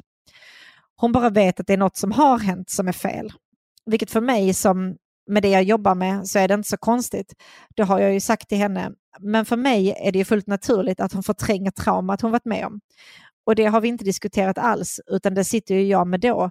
Och hon berättar att hon förträngde och förträngde och förträngde och förträngde och förträngde. Det enda som, det som var utförträngt, det var hennes rädsla liksom. På sidan 37 fortsätter samtalsterapeuten förklara det förträngda dramat. Eller det förträngda, det förträngda, det förträngda, ja, det förträngda dramat. Eh, så som jag ser det utifrån det jag jobbar med och hur jag mött henne så tror jag att det helt enkelt beror på att hon inte förträngde någon mer. Vad hon såg, att hon såg vad som hade skett, att hon var fri. Hon var fri. Och det här med eh, att det här, den här personen är en samtalsterapeut, det är ju viktigt på så vis att hon många gånger eh, tituleras psykolog. Och psykolog är en ganska lång utbildning och det är också en skyddad titel. Medan eh, jag är samtalsterapeut. Henrik är samtalsterapeut. Sanna är samtalsterapeut. Mm. För varandra här i Den podden. dummaste människan du har träffat på jorden kan vara samtalsterapeut. Det finns, det finns eh, ingen som helst... Det betyder ingenting, kan man väl säga framför allt. Det, det är oklart vad den här människan har för utbildning. Hon eh, hade väl eh, eller var det inte? Hon jag är utbildad på Humanova. Mm. I det vittnesutlåtande jag gjorde fanns inget knutet till något expertunderlag. Jag uttalade mig inte som någon expert. Och Humanova, Humanova är ett privatägt företag som erbjuder certifikat och diplom för utbildningar mot ett femsiffrigt belopp och saknar kvalitetskontroll. Jag är ganska säker på att Humanova, har inte de med scientologen att göra? Men ja, Ja, skitsamma. Men hur var det, var det pajaserier i alla fall? Men ja, ja hon, eh, hon blir väldigt ofta omnämnd som psykolog, helt enkelt, när hon mm. inte är. Hon är inte. Hon är inte. Vi kan ju till er, eh, Humanova, yrkesutbildning. Yrkesut... Ja, jag tänkte väl. Jag tänkte först när jag såg yrkesutbildning, då tänkte jag så här, fan har de fått det här godkänt av myndigheten så att det är CSN-berättigat och statligt finansierat, skattefinansierat? Men det är inte. Utan man kan gå det här privat eller via företag och det kostar 38 700 kronor per termin, inklusive moms. Den är på fyra terminer. Humanovas yrkesutbildning till diplomerad samtalsterapeut är en grundläggande psykoterapiutbildning, så kallat steg 1. Utbildningen ger dig bred kompetens inom integrativ psykoterapi. Det här låter som mumbo jumbo.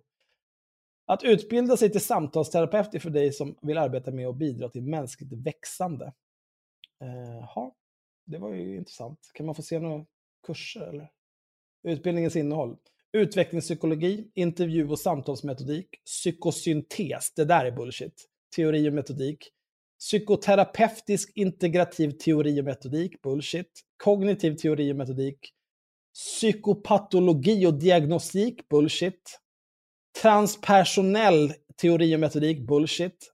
Grupp och processteori forskning och vetenskapsteori, kroppsmedvetenhet och sexualitet. Kreativa metoder, absolut bullshit. Etik och juridik, handledning på terapeutiskt arbete. Behörighet, du är godkänd på basutbildningen, bli den du är och eller led dig själv. Ja, men det här är ju ett pyramidspel. Ah. Tisdagen den 17 april skulle bli en lång dag. Men det visste jag inte när jag satt med Nils i ett mötesrum på våning två i TV-huset i Göteborg. Vi hade mycket att gå igenom. Nils hade varit bortrest på olika konferenser och föreläsningar både utomlands och i Sverige. Den här förmiddagen hade han avsatt för mig. Vi började med Expressen. Thomas Mattsson hade inte svarat på mitt senaste mejl. Nils var uppgiven. Han tyckte det var fegt av Mattsson att inte ställa upp i programmet. Big true. När Nils hade gått igenom loggen till intervjun med Fredrik Virtanen konstaterade han att Virtanen betett sig som ett svin en gång i tiden, men att det inte var något han förnekade i intervjun. När det kom till de grövre anklagelserna om övergrepp och våldtäkt stod fortfarande ord mot ord. Virtanen hade svarat begripligt på frågorna. Svenska Dagbladets Fredrik Karén hade, tyckte Nils, svarat undvikande på mina frågor. Intervjun behövde kompletteras. Och närmare sändning behövde vi göra ett nytt försök med Expressen. När det var avklarat kom vi till den för dagen viktigaste uppgiften. Vi hade sedan en tid tillbaka diskuterat om vi än en gång skulle be Cissi Wallin om en intervju. Det här är då alltså efter att Cissi Wallin går ut på sin Instagram inför sina då säkerligen fler än 35 000 följare som hon hade i början av det här. Och gjort ett, ett hederligt försök att svartmåla, inte bara Lina Makboul utan hela redaktionen bakom det här avsnittet och den här granskningen. Eh, och, och menat att de jagar brottsoffer och håller på och hetsar och hotar folk, att de ringer till folks barn i någon slags nefarious purposes. Ändå, Nefarious, kan du förklara det? det uttrycket? är att man är en skurk. Okej. Det är att man är en Men, skurk. nefar, men nefarious, det är typ... Eh, Det har jag faktiskt aldrig hört. När jag, när jag, Jag tänker på Nefarious, då tänker jag mig på någon typ så här skurk i typ eh, Lucky Luke eller någonting. Mhm. Eller någon så här ond magiker som bor i någon, något krokigt torn någonstans. Det är en Nefarious person. Det är liksom... Ja. Jag har faktiskt tänkt på det på senaste tiden, att jag kopplar ord, jag kopplar alltid ord till sådana där konstiga grejer. Eh, jag undrar om det betyder någonting. Jag tänker inte ta reda på det, men eh, någon kan ju säkert hobbypsykologisera det. Ehm, vi hade sedan en tid tillbaka diskuterat om vi än en gång skulle be Cissi Wallin om en intervju. Det gick inte att bevisa vad som hade hänt mellan Cissi Wallin och Fredrik Virtanen 2006. Det framgick tydligt av åklagarens tio månader långa utredning. Det var viktigt att det också framgick i programmet.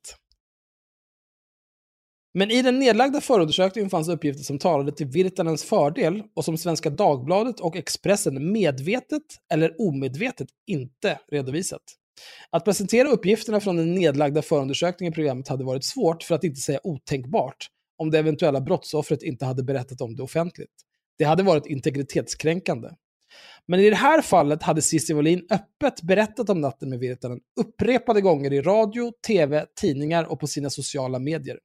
På Twitter hade hon till och med lagt ut delar av polisförhöret med sig själv för att vem som helst att ta del av.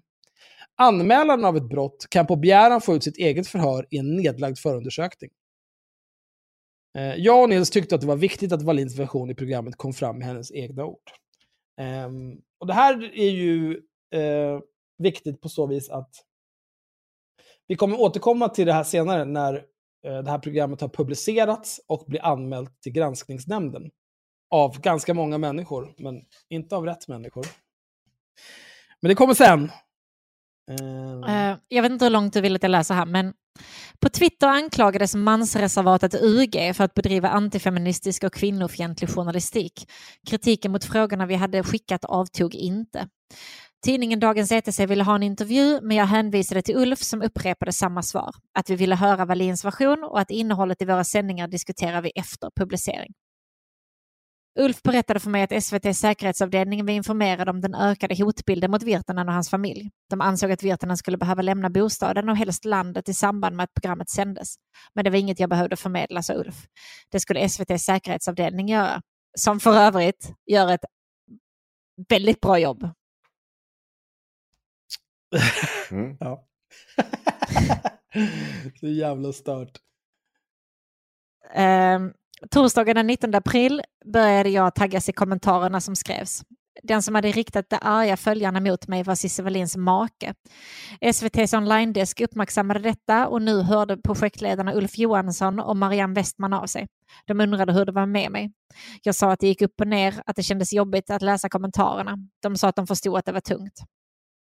Det där ty- typ räcker väl. Eh, Ja. Sen kommer det lite fler psykotiska lögner från Cissi Wallin. Om att hon är förföljd av eh, personal på SVT som jobbar med Uppdrag granskning. Som är Mm. ute efter henne. Eh, men skit i det. Vi hoppar rast vidare. Till en annan person som också är med i dokumentären. Eh, eller dokumentären, i avsnittet. Första veckan i maj är jag tillbaka i Stockholm för att intervjua Aftonbladets fackordförande Susanna Widlund. Det här är alltså maj, i, eh, maj 2018 och det här avsnittet kommer att publiceras den 30 maj 2018. Så nu håller de på här och scramblar för att få ihop allt som behövs för att få ett, ett vettigt avsnitt. Och att alla ska få komma till tals och att allt ska vara rätt och riktigt. Första veckan i maj är jag tillbaka i Stockholm för att intervjua Aftonbladets fackordförande Susanna Widlund. Hon ser samlad ut där hon sitter på stolen i ett av tidningens konferensrum medan fotografen Peter Fredlund kämpar med att hindra solens strålar från att ta sig in genom persiennerna. Jag får intrycket av att hon väntat på att äntligen få svara på frågor i ärendet. Susanna Widlund vill innan intervjun försäkra sig om att jag inte har något mer jag undrar över utöver de frågor jag skickat i mitt mejl. Det har jag inte. Hon har arbetat på Aftonbladet i över tio år och sedan 2015 är hon Journalistklubbens ordförande. Hon har varit Fredrik Virtanens fackliga representant i förhandlingarna med arbetsgivaren. När anklagelserna mot Virtanen publiceras på sociala medier och upprepas av traditionella medier bestämmer sig Aftonbladet för att tillsätta en internutredning. Uppdraget går till säkerhetsföretaget 2Secure. Susanna Widlund var med när utredningen presenterades för arbetsgivaren och Virtanen. De påstådda händelserna låg ju väldigt långt tillbaka i tiden. Jag skulle säga kanske 10-15 år sedan. Och enligt min bedömning så gick det inte att belägga om de här anklagelserna stämde eller inte. Det var helt enkelt en situation där ord stod mot ord, svarar Susanna Widlund på min första fråga. Fanns det någonting som visade på händelser i närtid? Nej, det gjorde det inte. Ja, sen fortsätter det här, vi behöver inte ta allt det här. Det här är ju också med i avsnittet. Mm. Eh, som inte finns på SVT Play, men jag vet inte. I dokumentären. Mm. Dokumentären. Eh, men här är ju... Det, här finns, det finns ju liksom också liksom arbetsrättsliga aspekter av det här. Eh, det är säkert svårt för en, eh, en arbetsgivare om det är så här eh, fyra knäckhäxor med hundratusentals följare och Cissi Wallin i spetsen påstår att en av ens främsta profiler är våldtäktsman då är det säkert svårt att ha kvar den personen överhuvudtaget. Mm. Men vi har ju också, vi lever i ett samhälle där man inte bara kan sparka folk för att fyra knäckhäxor på Instagram glappar med käften. Så är det. Um, så det hon ja. kommer fram till här, det är att... Det ska vi inte ta i så det spricker, det är klart man kan. Man får betala för det och det fick man ju för ja, det kostar ju. också. Ja, ja men eh, när jag ställer min sista fråga tycker jag mig ana en bubblande vrede hos Journalistklubbens ordförande. Hur ser du på att Fredrik Virtanen inte jobbar kvar på Aftonbladet idag? Att han fick sluta? All den information som jag hade visade att det inte fanns någon som helst laglig grund för vare sig uppsägning eller avsked. Och min uppfattning är att Fredrik Virtanen borde ha fått arbeta kvar på Aftonbladet, svarar Susanna Widlund bestämt. Nej, det hade inte gått. Det, Nej, det hade inte funkat. Nej. Och det är faktiskt, det är inte Fredrik Virtanens fel, det är inte Aftonbladets fel. De fick uh, sälja, alltså, det hade inte gått. För Nej, men de, hade, de måste ju det, väga, vad kostar det att köpa ja. ut Fredrik Virtanen kontra vad kostar det att ha kvar honom? Ja, för han ah. hade ju bara fått seta i ett hål på Aftonbladet. Ja. Det hade ju inte heller funkat i resten av liksom, evigheten. Nej, de hade, allting... fått, de hade fått fortsätta betala hans lön i några ja. år och inte kunnat använda honom till någonting, som, till research kanske. Men uncredited. Men för, han hade ju inte... Han, kunna, alltså, det tror inte... Ja, det är skitsamma vad han hade ja. tyckt om det. Det är antingen det eller så får du säga upp dig. Ja. Men, eh, men samtidigt så, det, det enklaste, det är ju den typen av uh, goodwill de vann på att sparka honom. Är, är ju liksom, var väl värt pengarna, får man väl anta. Ja. Ja. Jag gissar att han fick nog ganska bra betalt för det. Eller? Inte nog, jag, inte nog bra betalt för så vitt jag vet. Jag, kom, jag har ingen aning om hur mycket han fick, men jag tänker mig han hade väl en ganska hög lön och det där mm. borde väl ha varit ett par månadslön ja. Jag har för mig att det bara var någon miljon. Där. Det var inte mm. något så här världsomvälvande. Ja, det är för, jag, jag, glömmer att jag pratar med fackpamp. Mm. En miljon hit eller dit. Ja, Rest... jo men Axel, du ska ju också kunna leva en miljon. Det är ja. liksom, du kan dra ut det på tre år, så har du 330 000 Liksom, ja. Det är inte jättehög lön. Det är, nej, liksom, nej, men du får ju tänka så här. Mot att du blir av med hela ditt uppehälle och liksom allting kring det du har tjänat. Absolut, men en miljon räcker ju ett tag. Ja, men jag, jag kommer och sen, exakt sen har han väl a-kassa som alla andra. Jo, Så, så Och är det, det, det, det någon som Fredrik Virtanen gör direkt är väl att bara skriva Ja. på en bok. Men min, min poäng här, och det gjorde han ju såklart. Ja, det är klart. Min poäng här är att det är så här, man tror att det kostar så jävla mycket i det här jävla landet. Nej, Ja. alltså i sammanhanget så är det inga pengar. Mm. Nej. Eh, och jag vet inte, jag, jag, jag tror inte, alltså det är inte som att så här, ja, Fredrik Virtanen gjorde världens klipp på att få sparken och, och få en deal. Nej. Det gjorde han ju verkligen inte. Det hade varit bättre för honom att kunna fortsätta vara anställd. Eh, men det är ju samtidigt inte så att det är liksom, de äter ju inte gröt varje dag i det där hushållet. Nej. Eller om de gör det så är det frivilligt. Ja. Jag, jag vet ju faktiskt inte hur, vad han har för... Det är som, så här, jag vet ju vad han gör idag. Han sitter ju på den här VLT-jobbet. Men jag tror ju inte att det är några jättefeta löner han sitter på idag. eller? Nej, Alltså, men- så här, Men så blir det ju, alltså man får ju kliva ner i lön när sådana här saker Ja. händer. ja, jo. ja, När Cissi. Wallin blir inblandad, då vet Ja, man att... Då får man man kliva, ner, i lön. Ska inte jag ha helg och övertidsersättning? Nej, nej men vi, vi tar det här svart du och jag. Men. Ja. Apropå låter det, lite dyrt det där. Jag, jag kan nämna som en, en parentes här om, att- angående att kliva ner i lön. Mm. Eh, det ställe där jag är anställd har blivit uppköpt av ett annat ställe. Ja. Det nya stället, de har, eh, som många dataföretag har, så har de en så här, om oss, våra medarbetare, den sidan. Och då ville de ha bilder på oss för att publicera det. Då sa jag, nej, vet du vad? Jag tror inte det. eh, för att det är så här, ni kan välja själva. Antingen så publicerar ni inte namn och bild på mig på den sidan.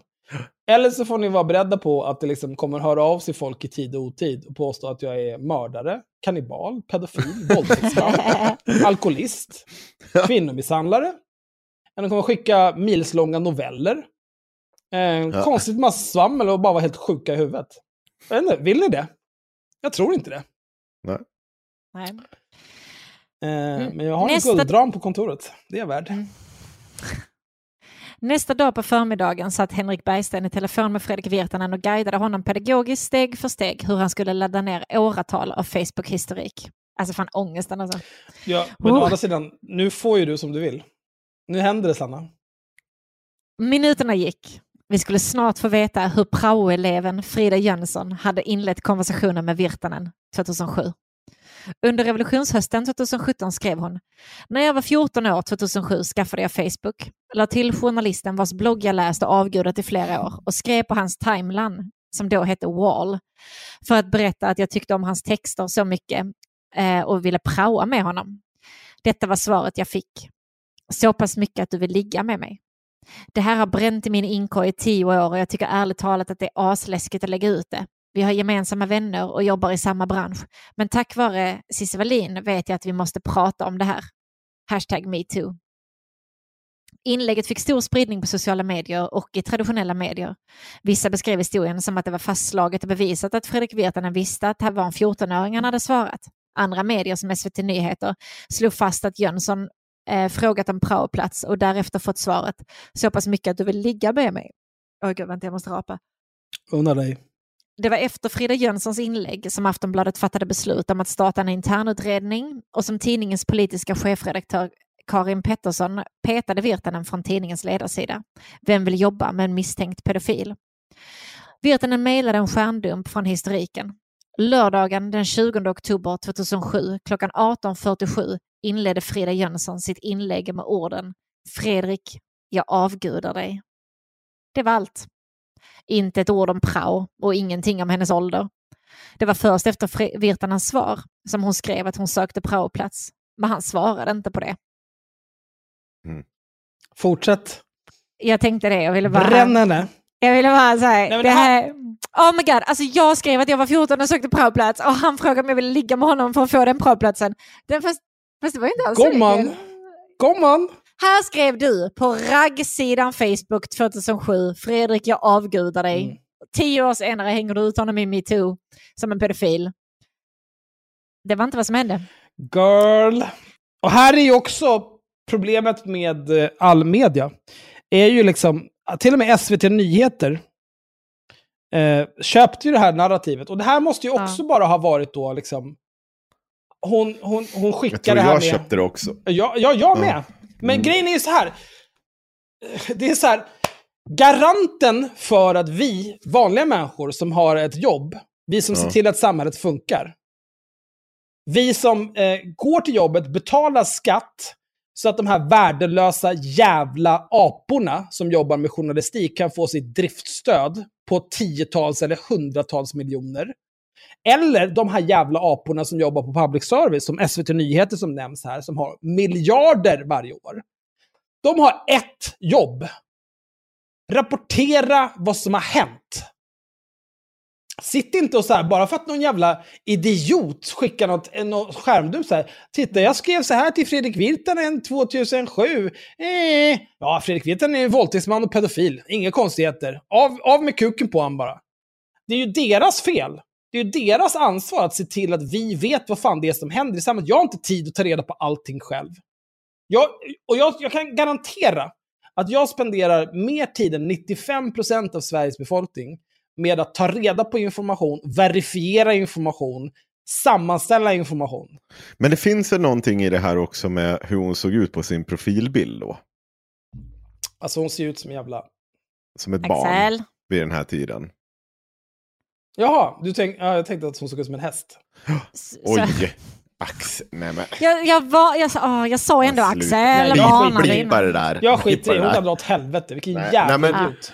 Men så här, det, det, nej men det, det är onödigt. Så här, det, det, det tog sig upp i efterhand att hon ser ju faktiskt ut som ett jävla barn på sin profilbild, profilbild där. Ja, och? Ja, men för hon var väl ett barn? Men att Äh. det är lite konstigt att han då så mycket för att... eh, Vet du vad? Jag, jag kan... Eh, ehm, jag kan hitta... Jag, jag kan gå in på mina Facebook-vänner idag. Jag kan garantera att nästan hälften av mina nästan tusen mycket nära vänner på Facebook, de har en bild, en profilbild, som de förmodligen inte har bytt på fem sex år. Och visst, Facebook var nytt 2007. Men jag kan också garantera att det finns många av dem som har profilbilder idag som har använt en gammal bild som de har använt som profilbild på plattformar sedan tidigare. mm. Ja, Det här med så här, ja, du ser ut som ditten och datten på bilden. Ja, ja, okej. Ja, men jag Nu tycker att man kan, vi. ja, det kan vara värt att utforska alla de här. För just nu ger vi ju han all cred i världen. Vadå all cred i världen? Ingenting har hänt! En, en 14-åring skrev “Fredrik, jag avgudar dig”. Han svarar “Så pass mycket att du vill ligga med mig”. Hon frågar efter en praoplats. Han svarar inte. Det är vad som har hänt. Vem fan bryr sig? Det kan vara, vara någonting att bry sig över. Varför då? Det kan ju beror ju på hur ung du För det är ju också så här, ja, du, du tycker att hon ser ung ut, okej. Men ska, om någon ser ung ut, ska han anta då att det är någon som är under 15, så att det är olagligt att ligga med den personen? Det var ju det, jag kommer ihåg den här bilden man la upp. Hon ser ju superung ut, hon ser ut som ett barn. Det är det som Hur jag gammal skulle du säga att hon ser ut att vara på den bilden? Alltså nu får jag bara säga, så jag har inte sett den här bilden på, det, det, det här, när skedde det när hon, när det här sker? 2007? 2017 menar du? Alltså när, när, hon, när lägger hon upp det? Alltså 2017, någon vecka efter Cissi Wallin, eller ett par dagar. Ja, Mm. ja, och sen, för när hon lägger upp bilden, är det efter Uppdrag granskning? Jag vill bara försöka försätta mig i tid Nej, när hon- jag såg. Jag Nej, vet nej, inte när hon lägger upp bilden, det vet jag Nej, inte. för att jag vet att det lades upp, jag, jag tror det är efter Uppdrag granskning, då lägger hon upp bilden. Om det här tas upp i Uppdrag granskning, gjorde det det? Jag kommer bara ihåg att det togs upp just det här med att eh, Virtanen inte hade alls Vet sagt vad? så här Jag med... postar här i Sommarkatten-chatten nu. Eller i, Mm. fan, Sommarkatten. Vad fan heter den där skiten? Sommarvikarien. Sommarvikarien. Ah! Där. Varför där, heter inte våra chattar normala Där är namn? den bild som hon hade. Ja, precis, just det. Den där bilden ja.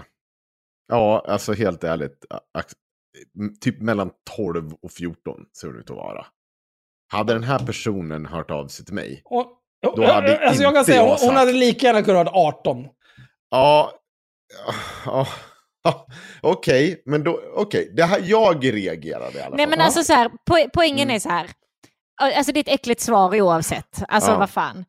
Kom igen. Men vi har ju redan konstaterat att han är lite tölpig och lite äcklig. Liksom. Men det är ju, det är ju Mm. också igen inte det som är poängen här. Det är ju ingen som, det är ingen som ifrågasätter Virtanens skuld eller oskuld. Det är, alltså, så här, det är inte det som är poängen. men Utan poängen är ju... vi kommer slita våra följare i två läger. Utan De kommer vara poängen- så jävla arga på en av oss. Eller men på att er, eller poängen- på mig.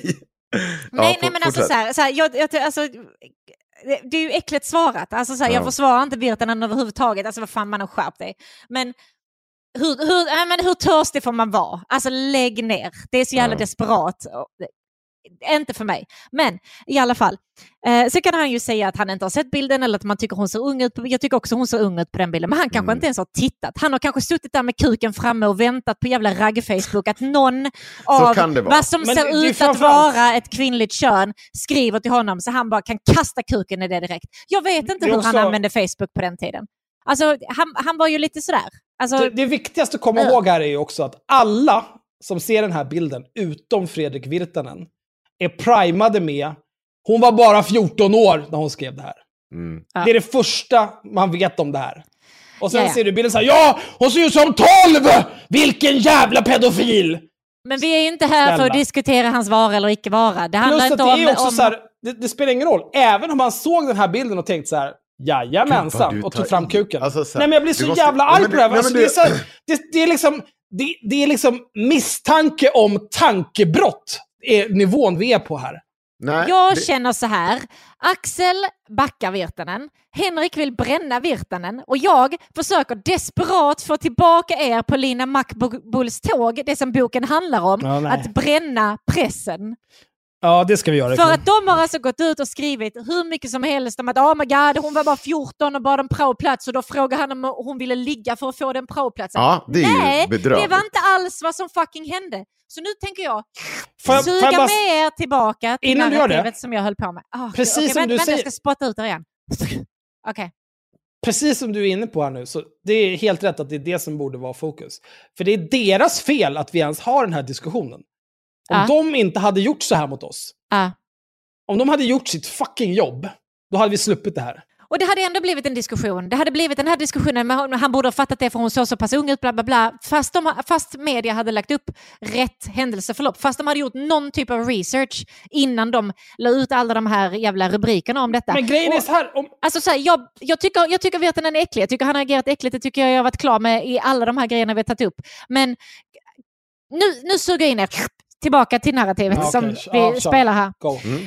När jag på nytt ringer upp Frida Fnittran Jönsson, hon har inte skrivit så, men det var, det var mig själv, eh, för att berätta för henne vad hon har skrivit låter hon rädd. Kanske för att hon hela tiden vetat vad hon skrev och att hon i metoo-höstens hetta spetsat till historien. Eller så låter hon kanske rädd för att hon i deadline, hashtag deadline menar jag, inför mina kollegor beskrev mitt första samtal med henne som konstigt och oseriöst. Kanske skäms hon. Jag berättar för henne vad vi fått fram. Haha, skrev jag det? Oh my god, ja det var typ det jag tänkte, svarar hon nervöst mellan skratten. Var det det du tänkte och ändå gick du ut och sa det där och sen inte rättade någon som skrev ut alla de här andra konstiga You grejerna? are fucking up, Frida. Var någonstans i meningen Fredrik jag avgudar dig finns ordet prao med? Frågar jag allvarligt. Ingenstans. I Svenska Dagbladets gedigna granskning, som Aftonbladets Karin Pettersson kallade den, var Frida Jönsson ett av de fem anonyma vittnesmål. Och Svenska Dagbladets chefredaktör försvarade namnpubliceringen av Fredrik Virtanen med exemplet Frida Jönsson, eller 14-årig flicka, som hon kallades i artikeln. Ehm, Svenska Dagbladets chefredaktör var, om jag inte minns fel, Fredrik Karén. Ja, det stämmer. Som är intervjuad i avsnittet. Mm. Eh, och som svarar på en del frågor, men som är... ehm, jag skulle säga att han är en... eh, Inte beredd på vad Lina Mackbull kommer med. Nej, men ändå är han, han, är, han är en person som... Alltså han behöver inte olja in sig för att han ska vara svår att få grepp om. Om Nej. säger så. Han Det är en slingrig person. Det är lite av en ål. Men han är ju till och med så pass slingrig att han slinker undan en följdintervju. Ja, tack men nej tack. Vet du vad, jag har redan gjort en. Det är bra. Mm. Det räcker så, gumman. Åh, gud, vad ska vi göra nu då? Här, nu ska vi prata om Ella. Ella Hopfbergers och min research visar att även SVT Nyheter rycktes med i masspsykosen som rådde under revolutionsåret. I ett inslag i SVTs Morgonstudion den 26 oktober 2017 hände något som inte tillhörde vanligheterna. Programledaren Pelle Nilsson berättade för tittarna att kollegan Carolina Neurath lämnat studion för att morgonens nästa gäst var Cissi Wallin. De är vänner, förklarade Nilsson. När SVTs programdirektör Jan Helin, som tidigare varit Fredrik Virtanens chef på Aftonbladet, intervjuades en stund senare var Carolina Neurath tillbaka i studion. Tydligen ansåg SVTs nyhetschefer att Neuraths vänskap med Cissi Wallin inte spelade någon roll när hon intervjuade Jan Helin om vad han visste och inte visste om anklagelserna mot Virtanen. Vad tittarna inte fick kännedom om var programledaren Carolina Neuraths agerande på sociala medier under metoo-hösten. Ellas genomgång visade att Neurath likat flera inlägg om Virtanen, bland annat ett av Fredrik Virtanen beskrivs som en sjuk och sadistisk människospillra. En farlig man som hatar kvinnor. Jag ringde upp Carolina Neurath via SVTs växel, förklarade att jag bandade samtalet, men att jag önskade en intervju framför kameran om inläggen hon likade. Hur såg hon egentligen på sin egen partiskhet? Hon svarade svävande att hon var tvungen att kolla med sina chefer först. Jag sa att det behövde hon inte alls göra eftersom de inte kan hindra henne från att uttala sig. Hon lovade att återkomma. Det gjorde hon senare samma dag. Klockan nio på kvällen skrev hon i ett mejl att hon inte kunde ställa upp på intervju. Och det Ja. är ju... Alltså jag kan tycka att det är lite, det kan vara lite mycket ibland med det här med så här, du likade ditten datten. Eh, för så här, visst, jag fattar att det är ju, det är ju graverande saker som Lina Mackbull citerar här, men eh, å andra sidan så, så här, jag vet ju inte vad det stod i liksom, jag vet inte vad kontexten var. Det kan ha varit en kontext där det här var, var normalt att skriva, men samtidigt så är det ju Cissi Wallin, så förmodligen inte. Det känns också som att det finns bra mycket mer bättre grejer i detta reportaget än vem som likade vilket inlägg. Ja, absolut. Men Ehm, framför allt så tycker jag att Carolina Neurath borde veta bättre. Om hon sitter och är ankare på SVT.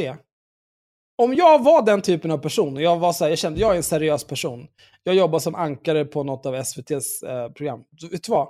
Jag skulle ha ett, eh, jag skulle ha konton i sociala medier.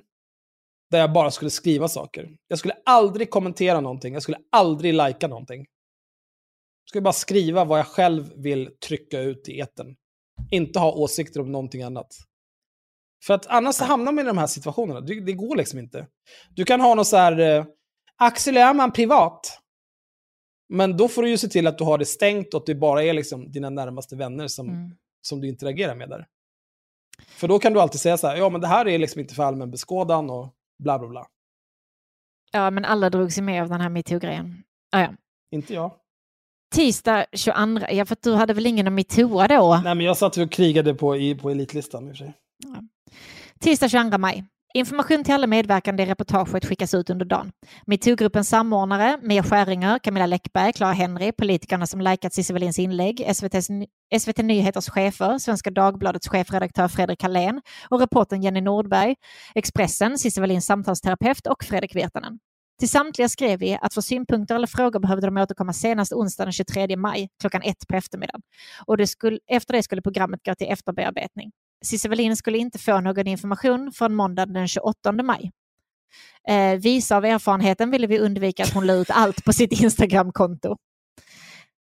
Eh, på eftermiddagen mejlade Fredrik Virtanen och undrade vad UG skulle göra om Cissi Wallin plötsligt ändrade sig och ville vara med i programmet. I övrigt hade han inga synpunkter på informationen han hade fått. Eh, jag svarade honom att jag inte trodde att det skulle hända. Vi hade ju försökt få med henne i flera månader och hon hade tackat nej i mail, via Instagram till alla sina följare och i intervjuer i media. Sen har du ju en till Frida Jönsson här. Ja, Den fortsätter Eh, direkt på- efteråt. På eftermiddagen ringde jag upp Frida Jönsson och gav henne informationen på telefon. Hon skulle också få allt på mail. Det blev ett långt samtal. Jönsson var väldigt upprörd över att vi inte följde hennes historiebeskrivning när det gällde praofrågan. Jag förklarade att vi inte kunde göra det eftersom Virtanens Facebook-historik visat att den inte stämde. Hon hade ställt frågan om prao efter Virtanen så pass mycket att du vill ligga med mig. När jag lagt Ja. på ring... Äh, ja, Ja, det här är i och för sig också nice. men sluta. Nej, men alltså, det här är ju, eh, vi ska läsa en annan grej senare mot slutet om, det här handlar om att Peter Wolodarski hör av sig. Ja. Eh, och det är någonting som Peter Wolodarski gör lite grann i tid och otid. Och eh, jag vet inte, det kanske han ska ge fan i. Kul grej om Peter Wolodarski. När jag var på Stora Journalistpriset 2017, Och- Då träffade jag Peter Wolodarski. Vi, har, vi har, hade gemensamma vänner nämligen, Skaka Tass, stod och pratade lite grann om sakernas ting. Ja, men det kommer väl aldrig få träffa honom igen nu. Nu när Peter Wolodarski har en profilfest, då får inte jag vara med heller nu efter det här avsnittet. Det är för jävligt. Sen kommer onsdag den 23 maj. Det är dagen efter. Med bara en vecka kvar till sändning hörde fler och fler medier av sig och bad om en förhandstitt på programmet. I vanliga fall hade vi sagt ja, men vi väntade oss en debatt och ville att programmet skulle vara tillgängligt för alla innan dess. Så nu sa vi nej och gav beskedet att programmet skulle finnas på SVT Play från klockan sex på morgonen onsdagen den 30 maj och visas på tv klockan åtta samma kväll. Mitt mejl till Frida Jönsson gick iväg nio på förmiddagen. Jag informerade henne om alla delar i programmet som berörde henne. Och när det, hade hon synpunkter behövde jag ha dem senast klockan ett på eftermiddagen. Sedan gick jag till Johan och ställde mig i speakerbåset och läste in hela programmet. När jag var klar och gjorde mig i ordning för lunch blinkade mejlikonen till. Jag satte mig vid datorn och klickade på mejlet som hade Cissi Wallin som avsändare. Det var skrivet till mig och Nils och hade skickats 11.34. Jag har funderat och bestämt mig för att ställa upp på intervju om det ännu är aktuellt. Mvh Sissi. Jag svarade som i trans med kopia till Nils. Självklart, kan du på fredag. Antingen flyger vi det till Göteborg eller så tar vi oss till TV-huset eller så tar vi oss till TV-huset i Stockholm. Vänligen, Lina. Cissi Wallin svarade att hon var gravid i sjunde månaden, så inget flyg. Jag var naturligtvis förstående och blev därför lite förvånad när hennes Instagramkonto visade mig att hon flög till USA en vecka senare.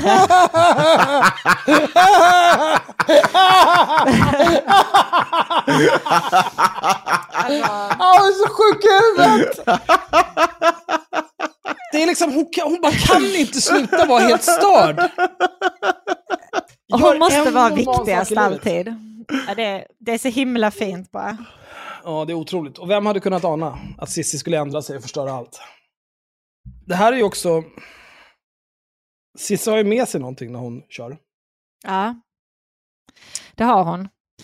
Um, så här sent i processen fanns det inte längre tid att ställa alla de frågor vi tidigare hade skickat. Många av dem var researchfrågor som vi redan hade fått svar på. Nu var programmet klart och för att inte hamna i konflikt med Wallin under intervjun på fredagen bestämde vi oss för att inte ställa frågor om förundersökningen, till exempel om varför hon nästan fnissat när hon ringt sin vän efter natten i Virtanens lägenhet. Vi skulle istället redogöra för vad Wallin skrivit om saken på Instagram, att det fanns forskning kring sexuella övergrepp som visar att människor reagerar olika på trauman. Personerna som arbetade med ljud, ljus och grafik informerades om den sena förändringen som Wallins nya besked innebar. Alla fick ställa om. Samtidigt som Cissi Wallin mejlade med programredaktören Peter Bagge om tider för intervjun och informerades om att hon skulle få möjlighet att se de delar av programmet som berörde henne, informerade hon sina följare om att hon skulle ställa upp i UG. Imorgon ska jag trots allt ställa upp och svara på några av Uppdrag granskningsfrågor. Frågor om huruvida jag tänkte på min förövares familj när jag berättade öppet om vem han är och vad han utsatt bland annat mig för. Frågor om mina reaktioner efter övergreppet, reaktioner som är helt normala efter trauma och chock. Frågor som inga sexbrottsoffer borde behöva svara på. Sen kan de klippa och vinkla det hur de vill, men jag kommer ha med mig ett eget litet filmteam som dokumenterar. och det hade hon. Ja. Och det här är också, eh, det står säkert någonstans där också, men det är också inte så här att Cissi Wallin bara så kan anlita ett filmteam på ett normalt sätt. Nej, hon Utan... gick ut i hashtag deadline och efterlyste en fotograf. Ja. Undrar om finns det någon som kan jobba mot faktura? Jag söker en praktikant till mitt psykosbolag. Intervjun med Cissi Wallin finns ju i programmet förstås. Eh, och Cissi Wallin hade ju med sig ett eget filmteam som filmade intervjun. Eh, och hon hade också som krav att Uppdrag granskning inte fick filma henne när hon tittade på eh, den grovklippning av avsnittet Programmet. som var klar. Mm. Ja. Eh, men då hände följande efteråt. När eh, Lina Mackbull kommer hem till Göteborg dagen efter det här. När planet landade i Göteborg 14.45 hade Cissi Wallin lagt upp en hopklippt version av intervjun på Instagram. Det var ett montage av alla de tillfällen jag hade avbrutit henne. Jag bad Henrik att titta på klippet, själv vågade jag inte. Jag läste bara vad Cissi Wallin skrev. Eller hade samma dag som hon åkte hem samma dag som hon gjorde intervjun. För några timmar sedan satte jag mig mitt emot Uppdrag granskningsreporter Lina Makbul. Hon berättade att hon hade fått se delar av programmet före intervjun. Lina Makbul klipper och klistrar friskt från min våldtäktsanmälan i reportaget. Hon är märkbart stressad, irriterad och avbryter barskt flera gånger. Cissi Wallin avslutar med att berätta att hela intervjun på 13 minuter finns publikt på hennes Facebook-sida. Ehm, när jag satt i taxi på väg till TV-huset i Göteborg ringde min man. Det här påminner mig om fan om Therese Verdun. Vadå? Eh, som är typ så här, men nu vi ska spela in här lite grann med dig, du din dumma apa. Och så spelar vi in med henne. Hon blir blown the fuck out. Och sen så lägger hon liksom spelat in själv och lägger ut det publikt. Ja, här kan ni se det här så ni inte slipper betala till... Ja, men snälla, gomman. Kan du bara ta dig samman?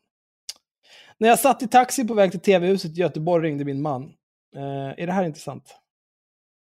Nej. Nej, jag tar tillbaka. Det här är inte intressant. Men, eh, eller så här, återigen. Det är, det är intressant när man läser boken, men vi försöker kondensera det till så mycket sissi-hat som möjligt här. Och då kan vi inte hålla på och grotta ner oss allt för mycket i Lina Mackbulls mående. Vi kan konstatera att hon mår skit genom större delen av den här processen. Av förståeliga skäl. Eh, men intervjun väckte raseri på Därför Cissi ska man köpa boken eller lyssna på den via Bookbeat eller någon som Ja, köp bokjäveln. Ja. Men tänk så här, om, om du står i valet och kvalet mellan att köpa boken och bli Patreon. Då säger inte jag att du borde bli Patreon istället. Men, Du säger inte heller att du borde köpa boken istället. nej men du, tänk till lite. Mhm. Det finns bra deals på typ Bookbeat eller Storytel att du får typ 45 dagar gratis. Då kan du bli medlem, lyssna på den och så, nej det gör inte det. Fortsätt vara medlem, det är bra. Fan, vi måste, jag tror att vi skulle kunna få ett bra sponsoravtal med Bookbeat eller Storytel. Du skulle ju starta Haveristernas bokklubb. Jag vill jättegärna ha en bokklubb. Ja, ordna det. Intervjun väckte raseri på Cissi Wallins sociala medier. Det var tummar ner, arg gubbe, gråtande gubbe, förvånad gubbe och tusentals kommentarer. Jag hade slutat läsa dem efter några hundra kommentarer av typen “Så vidrig reporter”. Vilken liten människa hon är, denna Lina, och urusel journalist. Monster. Önskar tyvärr den jävla satkärringen till reporter döden. Det är verkligen eh, fair and balanced och normalt. Fy fan vilken vidrig, oempatisk människa den där Lina är. Antar att hon sover dåligt om nätterna. Smutsig attityd av reporten. Vill klubba henne i huvudet. Själv hade jag velat ge henne en smocka redan vid första frågan. Vilken skräcködla den där Lina. Vet du vad? Eh, alla de här människorna. Eh, jag tycker att alla som skrev på det här viset i Cissi Wallins kommentarsfält borde skjutas i huvudet. Det är, jag undrar om de står bakom dem nu. Det, ja, det gör de säkert. 100%. Nej, det tror Men- jag inte. Inte 100 procent. Ja, jag fortsätter. Ja, jag vet inte. Jag tycker att det här är, det här är, liksom, det här är för töntigt. Det här är Mm. liksom Flashback-nivå. Ja, det är det. Lördag 26 maj. Hej! Jaha. Jaha, eller jag får inte gå vidare. Ja, okej, du kan få gå vidare. Hej! Måste bara fråga dig. Hur känns det att vara en marionettdocka? Jag tyckte att det här föll in så bra nu Mm. när hon hade fått alla de här fula kommentarerna. Hur känns det att vara en marionettdocka på UG-redaktionen? Hur är det att springa gubbarnas ärenden och helt tanklöst ta på sig att vara ansiktet utåt för det kommande metoo-reportaget? Har du någon gång under denna tid funderat på varför en kvinna ska ha denna roll i just detta reportage? Och om det var din idé, är det verkligen så viktigt för dig att trampa på kvinnor bara för att få bekräftelser av män? Oj. Då vill jag bara gå tillbaka lite. Mm. Lite senare publicerade Cissi Wallin ett nytt inlägg med den hopklippta intervju intervjun på Instagram. Där uppmanar hon alla att gå in på Facebook och se hela intervjun. Lina Mackbull har jobbat som grävande journalist i många år. Hon framställer sig som hård och tuff. Hon har tidigare varit i blåsväder pressetiskt för sina metoder. Påståendet om att jag varit i blåsväder gavs ingen närmare förklaring, men blev till sanning i kommentarsfältet. Det här är ju, återigen, det här är ju Sissi 101. Ja, Cissi 1A. Ja. Sissi ljuger om någon i syfte att framställa dem i dålig dager. Sissi förtalar någon, Mm. är vad hon gör. I syfte att misstänkliggöra dem och i syfte till att piska sin efterblivna följarskara till att bete sig som de äckliga horungar de är. Ja. Och av kommentarerna som vi läst här så är det precis det de gör. Sen skriver de vidare, Sissi. Jag har nog aldrig innan mött en annan kvinna som bemött mig med ett sånt uppenbart förakt. Jo, förakt, som Lina Mackbull. När jag satt där mitt emot henne idag i ett konferensrum på SVT så bemötte hon mig inte ens med en tillstymmelse av respekt eller basal medmänsklig värdighet. Jag är gravid i sjunde månaden, var märkbart påverkad och stressad. Det här är också klassiskt Sissi. Ständigt så jävla utsatt, men samtidigt eh, tio gånger Stålmannen. Ja. Det, det är liksom Schrödingers superhjälte. Hon skrev inom citattecken att jag till henne och Mia Skäringer sagt att de skulle få ångra att de tackat nej till intervjuerna då. Det hade jag aldrig sagt eller skrivit. Hon skrev också, hon har ringt ett av Virtanens andra offers åttaåriga barn, ett annat av hans offers mamma, flertalet gånger och ihärdigt. Hon har ringt mina vänner och gamla kollegor, min före detta terapeut, hon har hetsat och pressat andra kvinnor till tårar och panikångest. Och detta för era, våra licenspengar. Det där är också återkommande även i eh, när hon åtalas för förtal. Att hon grinar ögonen ur sig över att det här är en process som sker för skattepengar. Mm. För att hon, liksom, hon vill ju dubbeldippa både i liksom, de eh, debila feministernas kamp, men samtidigt i den här bajshögen som hatar skatt och public service. Hon vill ju bara liksom få, få så mycket skit som möjligt. Och det är för att hon är en gris. Hon är dyngspridare. Alltså till Ja. slut, det, hon, allting, någonting fastnar ju. Hon bara kastar ur sig så mycket som möjligt och så till slut fastnar någonting. Ja, 100 procent. Det är en bra beskrivning.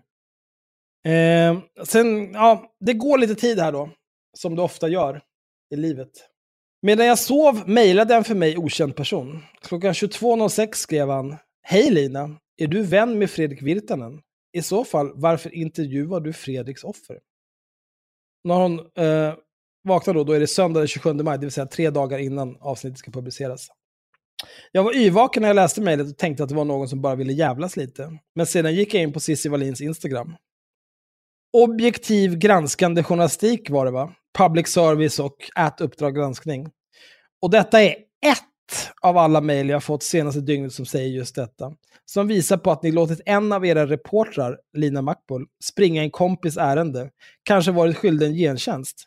Samtidigt som hon jagat och pressat till exempel mina vänner inom media angående deras jäv. Underskatta inte en arg opinion. Till inlägget hade hon lagt upp en avskuren skärmdump från ett meddelande. Det stör mig något fruktansvärt att Uppdrag granskning låter någon som är vän privat med Virtanen köra denna grej. Jag vet att Lina och han är vänner och andra i hennes familj umgåtts med honom. Har själv varit på fest hemma hos hennes bror när Virtanen var där. Lycka till med allt. Golare. Men var de vänner då? Ja, alltså det är så här. Det här blir ju sådär, det här blir ju kris. Eh, så att det här var ju en söndag morgon dessutom. Eh, så det tar några timmar. Men när de har gått igenom alltihopa så bemöter Uppdrag granskning eh, i sina kanaler de här anklagelserna om vänskapskorruption. Uppdrag granskning bemötte anklagelserna om vänskapskorruption klockan halv tio på söndagsmorgonen. Det har kommit påståenden om att vår reporter och även hennes bror är vänner med Fredrik Virtanen. Det är inte sant. Vår reporter Lina Mackbull hade aldrig träffat Virtanen när hon gjorde intervjun. Linas bror var med och arrangerade en gårdsfest för sex år sedan där en granne hade bjudit in Fredrik Virtanen. Men de har inte träffats varken före eller efter den festen. Bästisar. Best friends forever. Och det här är ju också eh, någonting som eh, Cissi Wallin lever och frodas av. Att eh, har du, nu har hon ju inte 100 000 följare längre, men kanske 85 000. Jag vet inte hur många hon har tappat Det är nu på att göra dåliga Men- låtar.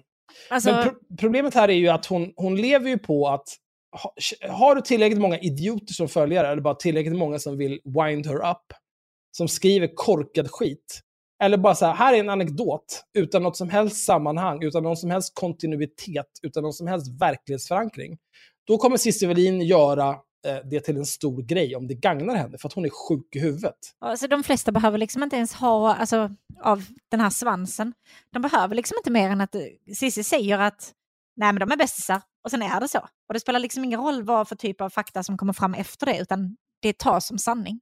Ja. Det är bad. Det är bad. nu, eh, jag tror att det går en dag Ja, det går en dag. Nu är det måndag den 28 maj, två dagar innan avsnittet ska publiceras. På eftermiddagen publicerade Cissi Wallin ett nytt inlägg. Bilden hon hade lagt upp var ett citat av Axel Gård Humlesjö i en sluten journalistgrupp med några hundra medlemmar. Axel hade i ett försök att försvara mig, som inte var medlem i gruppen, gått in och dementerat anklagelserna om vänskapskorruption. Hej alla! Det är total lögn att Lina Makbul är eller har varit eh, vän med Fredrik Virtanen. Inte heller hennes bror är det. Anklagelserna är en del av en kampanj för att misskreditera reportaget. Axel, producent Uppdrag granskning, men just nu pappaledig. Cissi Wallin skriver, Låt oss notera att Uppdrag gransknings retoriska grepp senaste dagarna. Det talas om ett drev mot deras reporter. Hon anklagade mig för att spela ett spel i intervjun hon gjorde med mig i fredags. Se hela på min Facebook. Och Uppdrag gransknings producent pratar nu om att jag, eller vi, den hemska mystiska konspirationen, bedriver en kampanj. Lina Mackbol har kontaktat en persons barn och varit aktiv i samtal med barnet angeläget an angående att få tag i hans mamma, ett brottsoffer. Och det här har ju faktiskt Cissi varit helt rätt. För Lina Mackbol ringde till Eskilstuna-kvinnans, ringde ett nummer som stod skrivet på Eskilstuna-kvinnan, men som tillhör Eskilstuna-kvinnans barn. När barnet svarade frågade Lina Mackbol, hej, finns din mamma i närheten? Fick ett nej, tacka för sig och la på.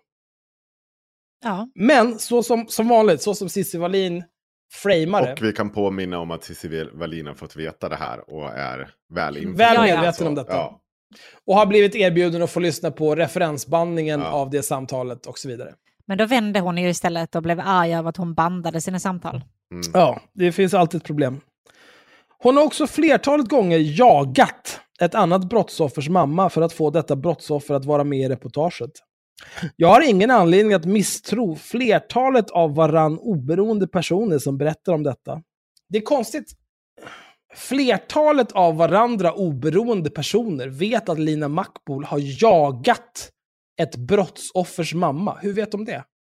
Och hur är de av varandra oberoende? De har väl minst en person gemensamt, den person som har berättat detta för dem. Alltså det är ju sinnessjukt att hålla på så här. Jag har senaste dagarna fått flera uppgifter om att Lina och Virtanen känner varandra, ingår i samma vänkrets. Det här är också samma sak igen. Jag, jag har fått flera uppgifter. Visa, visa ett enda jävla screenshots på ett enda jävla meddelande du har fått från någon som påstår det. Och sen visa mig att den här personen som säger det är en person jag borde bry mig om vad fan de säger. Och inte bara ett jävla random som följer dig, din dumma jävla apa. Så pass att hon kan anses jävig och därmed olämplig att göra detta reportage. Varför skulle dessa personer, uppenbart oberoende av varandra, ljuga om det? Jag vet inte, för att de inte finns. Är det Mm. folk som själva sett Lina och Fredrik umgås och så vidare? Sen kan man ju förstå att Lina inte vill stå för det. Axel krävde att Cissi Wallin la upp bevis för vänskapen. Wallin svarade att hon hade bevis, men att hon inte kunde lägga upp dem för att inte avslöja sin källa. Jag tänkte att hon måste vara sjuk i huvudet som kunde ljuga så bra. Obs! Direct quote, det är inte min flavor. Ja, det här är ju återigen symptomatiskt här. Cissi Wallin, eh, superjournalisten. Det bara sprutar in tips.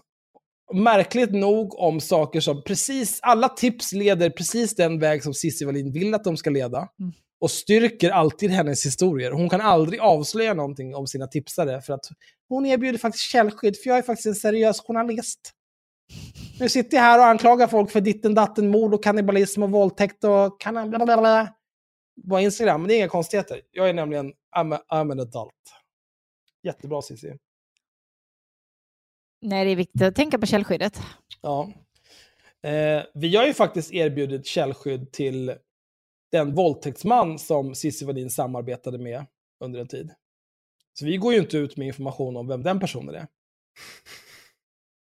Mm. Men eh, att Cissi Wallin har samarbetat med en våldtäktsman och att hon var väl medveten om att den personen var en våldtäktsman. Så är det. Så är det. Jag kan visa en skärmdump. Jag har faktiskt, min inbox svämmar över av folk som oberoende av varandra vet att Cissi Wallin samarbetar med våldtäktsmän. Så att, eh, go fuck. Nu är det onsdagen den 30 maj. Avsnittet ska publiceras sex på morgonen.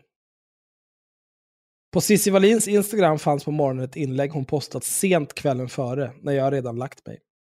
Hon skrev att hon fått en länk till en blogg skickad till sig från X antal. Här ska jag eh, ge ett tips. Eh, det här är någonting som, jag var en gång vän med Jakob Bergman, ansvarig utgivare på Nyheter Idag. Vi har eh, glidit ifrån varandra de senaste åren av uppenbara anledningar. Eh, men han, han var ändå han var djupt upprörd över att folk sa x antal. Eftersom x är ett antal, ett okänt antal. Eller en okänd siffra. Eh, och det var en stor grej för honom. Så varje gång jag ser någon skriva x antal, då tänker jag alltid på honom. Och då tänker jag på att det var trist att, han, eh, att det blev som det blev. Jakob Bergman var för övrigt först med att eh, gå i socialdemokratiska demonstrationståg och hata socialismen. Hon skrev att hon hade fått en länk till en blogg skickad till sig från x antal för henne okända personer. Bloggen hette Virtanens offer och en anonym person berättade om ett möte med Fredrik Virtanen tidigt 2000-tal. Personen skrev att när hon var 16 år brukade hon och tre jämnåriga vänner åka från en norrländsk stad till Stockholm för att festa och shoppa. En helg hade de kommit i kontakt med en man på ett chattforum och tackat ja till en fest. På denna fest i en lägenhet någonstans i centrala Stockholm hade hon blivit drogad och våldtagen av Fredrik Virtanen.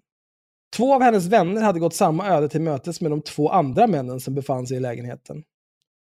Under min research hade jag inte hört något om det möte som bloggen beskrev och undrade varför den berättades nu. Den anonyma personen uppmanade folk att skriva om vad de hade på Virtanen. Eh, det här är ju, eh, det är också någonting som eh, Sissi brukar göra. Hon gör ett påstående om någon och efterlyser sen mer information. Mm. Texten på bloggen påminde om Cissi Wallins sätt att skriva, men det kunde väl inte varit hon som lagt upp den. Hon skrev ju att hon hade fått länken skickad till sig. Ja, ja då måste det ju vara så. Jag mässade Henrik. Han skulle försöka ta reda på om det gick att se vem som låg bakom bloggen. Ska jag läsa sista? Ja, om du vill. Alltså det, Eh. den är ju väldigt grov. Eh, för han I- är ju också en... I Göteborgs-Posten hade Manuel Karlsten skrivit en krönika om programmet. Jag tänkte på första gången jag ens hörde talas om honom. Det var 2016 i samband med att jag och Henrik sänt ett program om rätts... Rättsmedicinalverkets åldersbedömningar av ensamkommande barn. Karlsten hade haft synpunkter på programmet och mejlat Nils, som i sin, sin tur hade bett mig att svara Karlsten. Jag frågade Nils vem han var och fick till svar att Karlsten ofta och oombett hörde av sig till mediechefer för att tycka. Jag fick detta bekräftat från flera bekanta med ledande positioner i mediebranschen som upplevde att Karlsten var ett irriterande fenomen. Jag svarade Nils att jag inte tänkte svara Karlsten. Hade han varit intresserad av mina synpunkter på hans synpunkter hade han mejlat mig direkt. I Göteborgs-Posten upprepade Emanuel Karlsten Cissi Wallins anklagelse mot mig. Han skrev att intervjun hon lagt ut var uppe i 340 000 visningar och jämförde hennes namnpublicering av Fredrik Virtanen med skotten i Sarajevo. Det där, Eh, alltså, Stora ord. ja.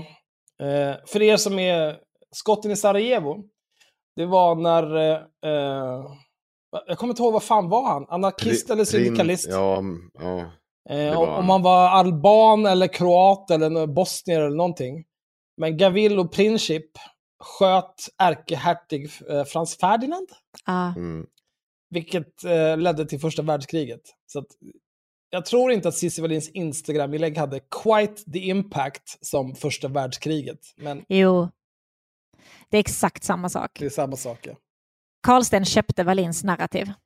Wallin har berättat hur redaktionen sökt henne för intervju, hur hon stundtals upplevt det som hotfullt, att de sagt att du kommer ångra dig om hon inte ställer upp. Till slut ger Cissi efter. Han beskrev intervjun. Suckande slår Lina Mackbull sig återigen ner för att ställa de begärda frågorna. Märkbart irriterad undrar hon om Wallins ifrågasättande av reportaget. Blir irriterad när Wallin svarar på dem. Varnar. Jag spelar inte det här spelet.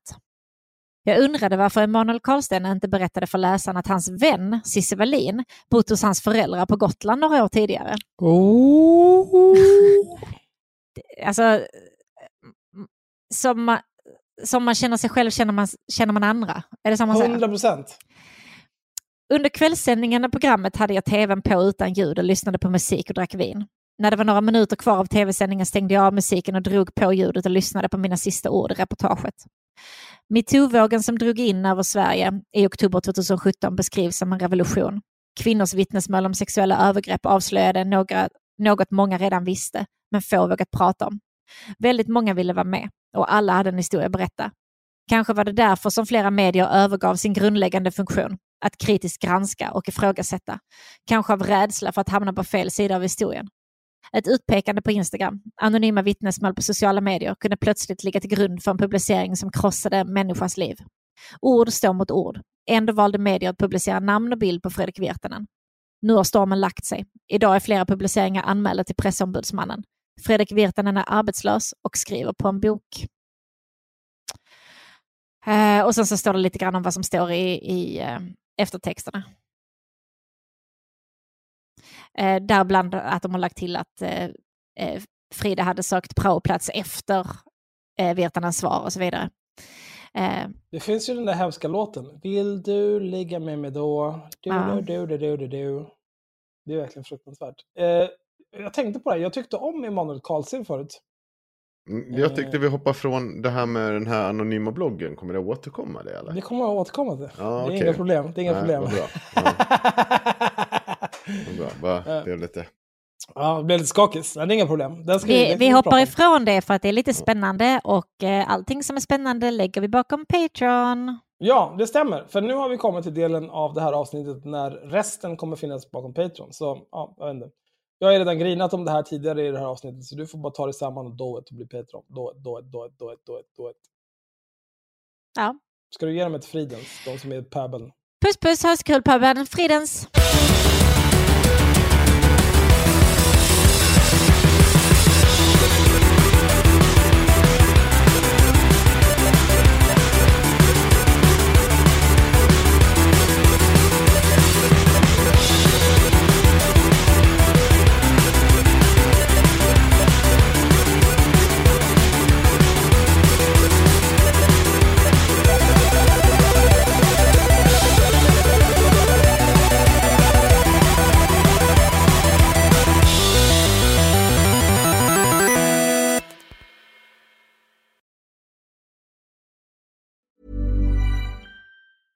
Ever catch yourself eating the same flavorless dinner three days in a row? Dreaming of something better? Well, HelloFresh is your guilt-free dream come true, baby. It's me, Gigi Palmer. Let's wake up those taste buds with hot, juicy pecan-crusted chicken or garlic butter shrimp scampi. Mm. Hello Fresh. Stop dreaming of all the delicious possibilities and dig in at HelloFresh.com. Let's get this dinner party started. Planning for your next trip? Elevate your travel style with Quince. Quince has all the jet setting essentials you'll want for your next getaway, like European linen, premium luggage options, buttery soft Italian leather bags, and so much more. And is all priced at 50 to 80% less than similar brands. Plus, Quince only works with factories that use safe and ethical manufacturing practices.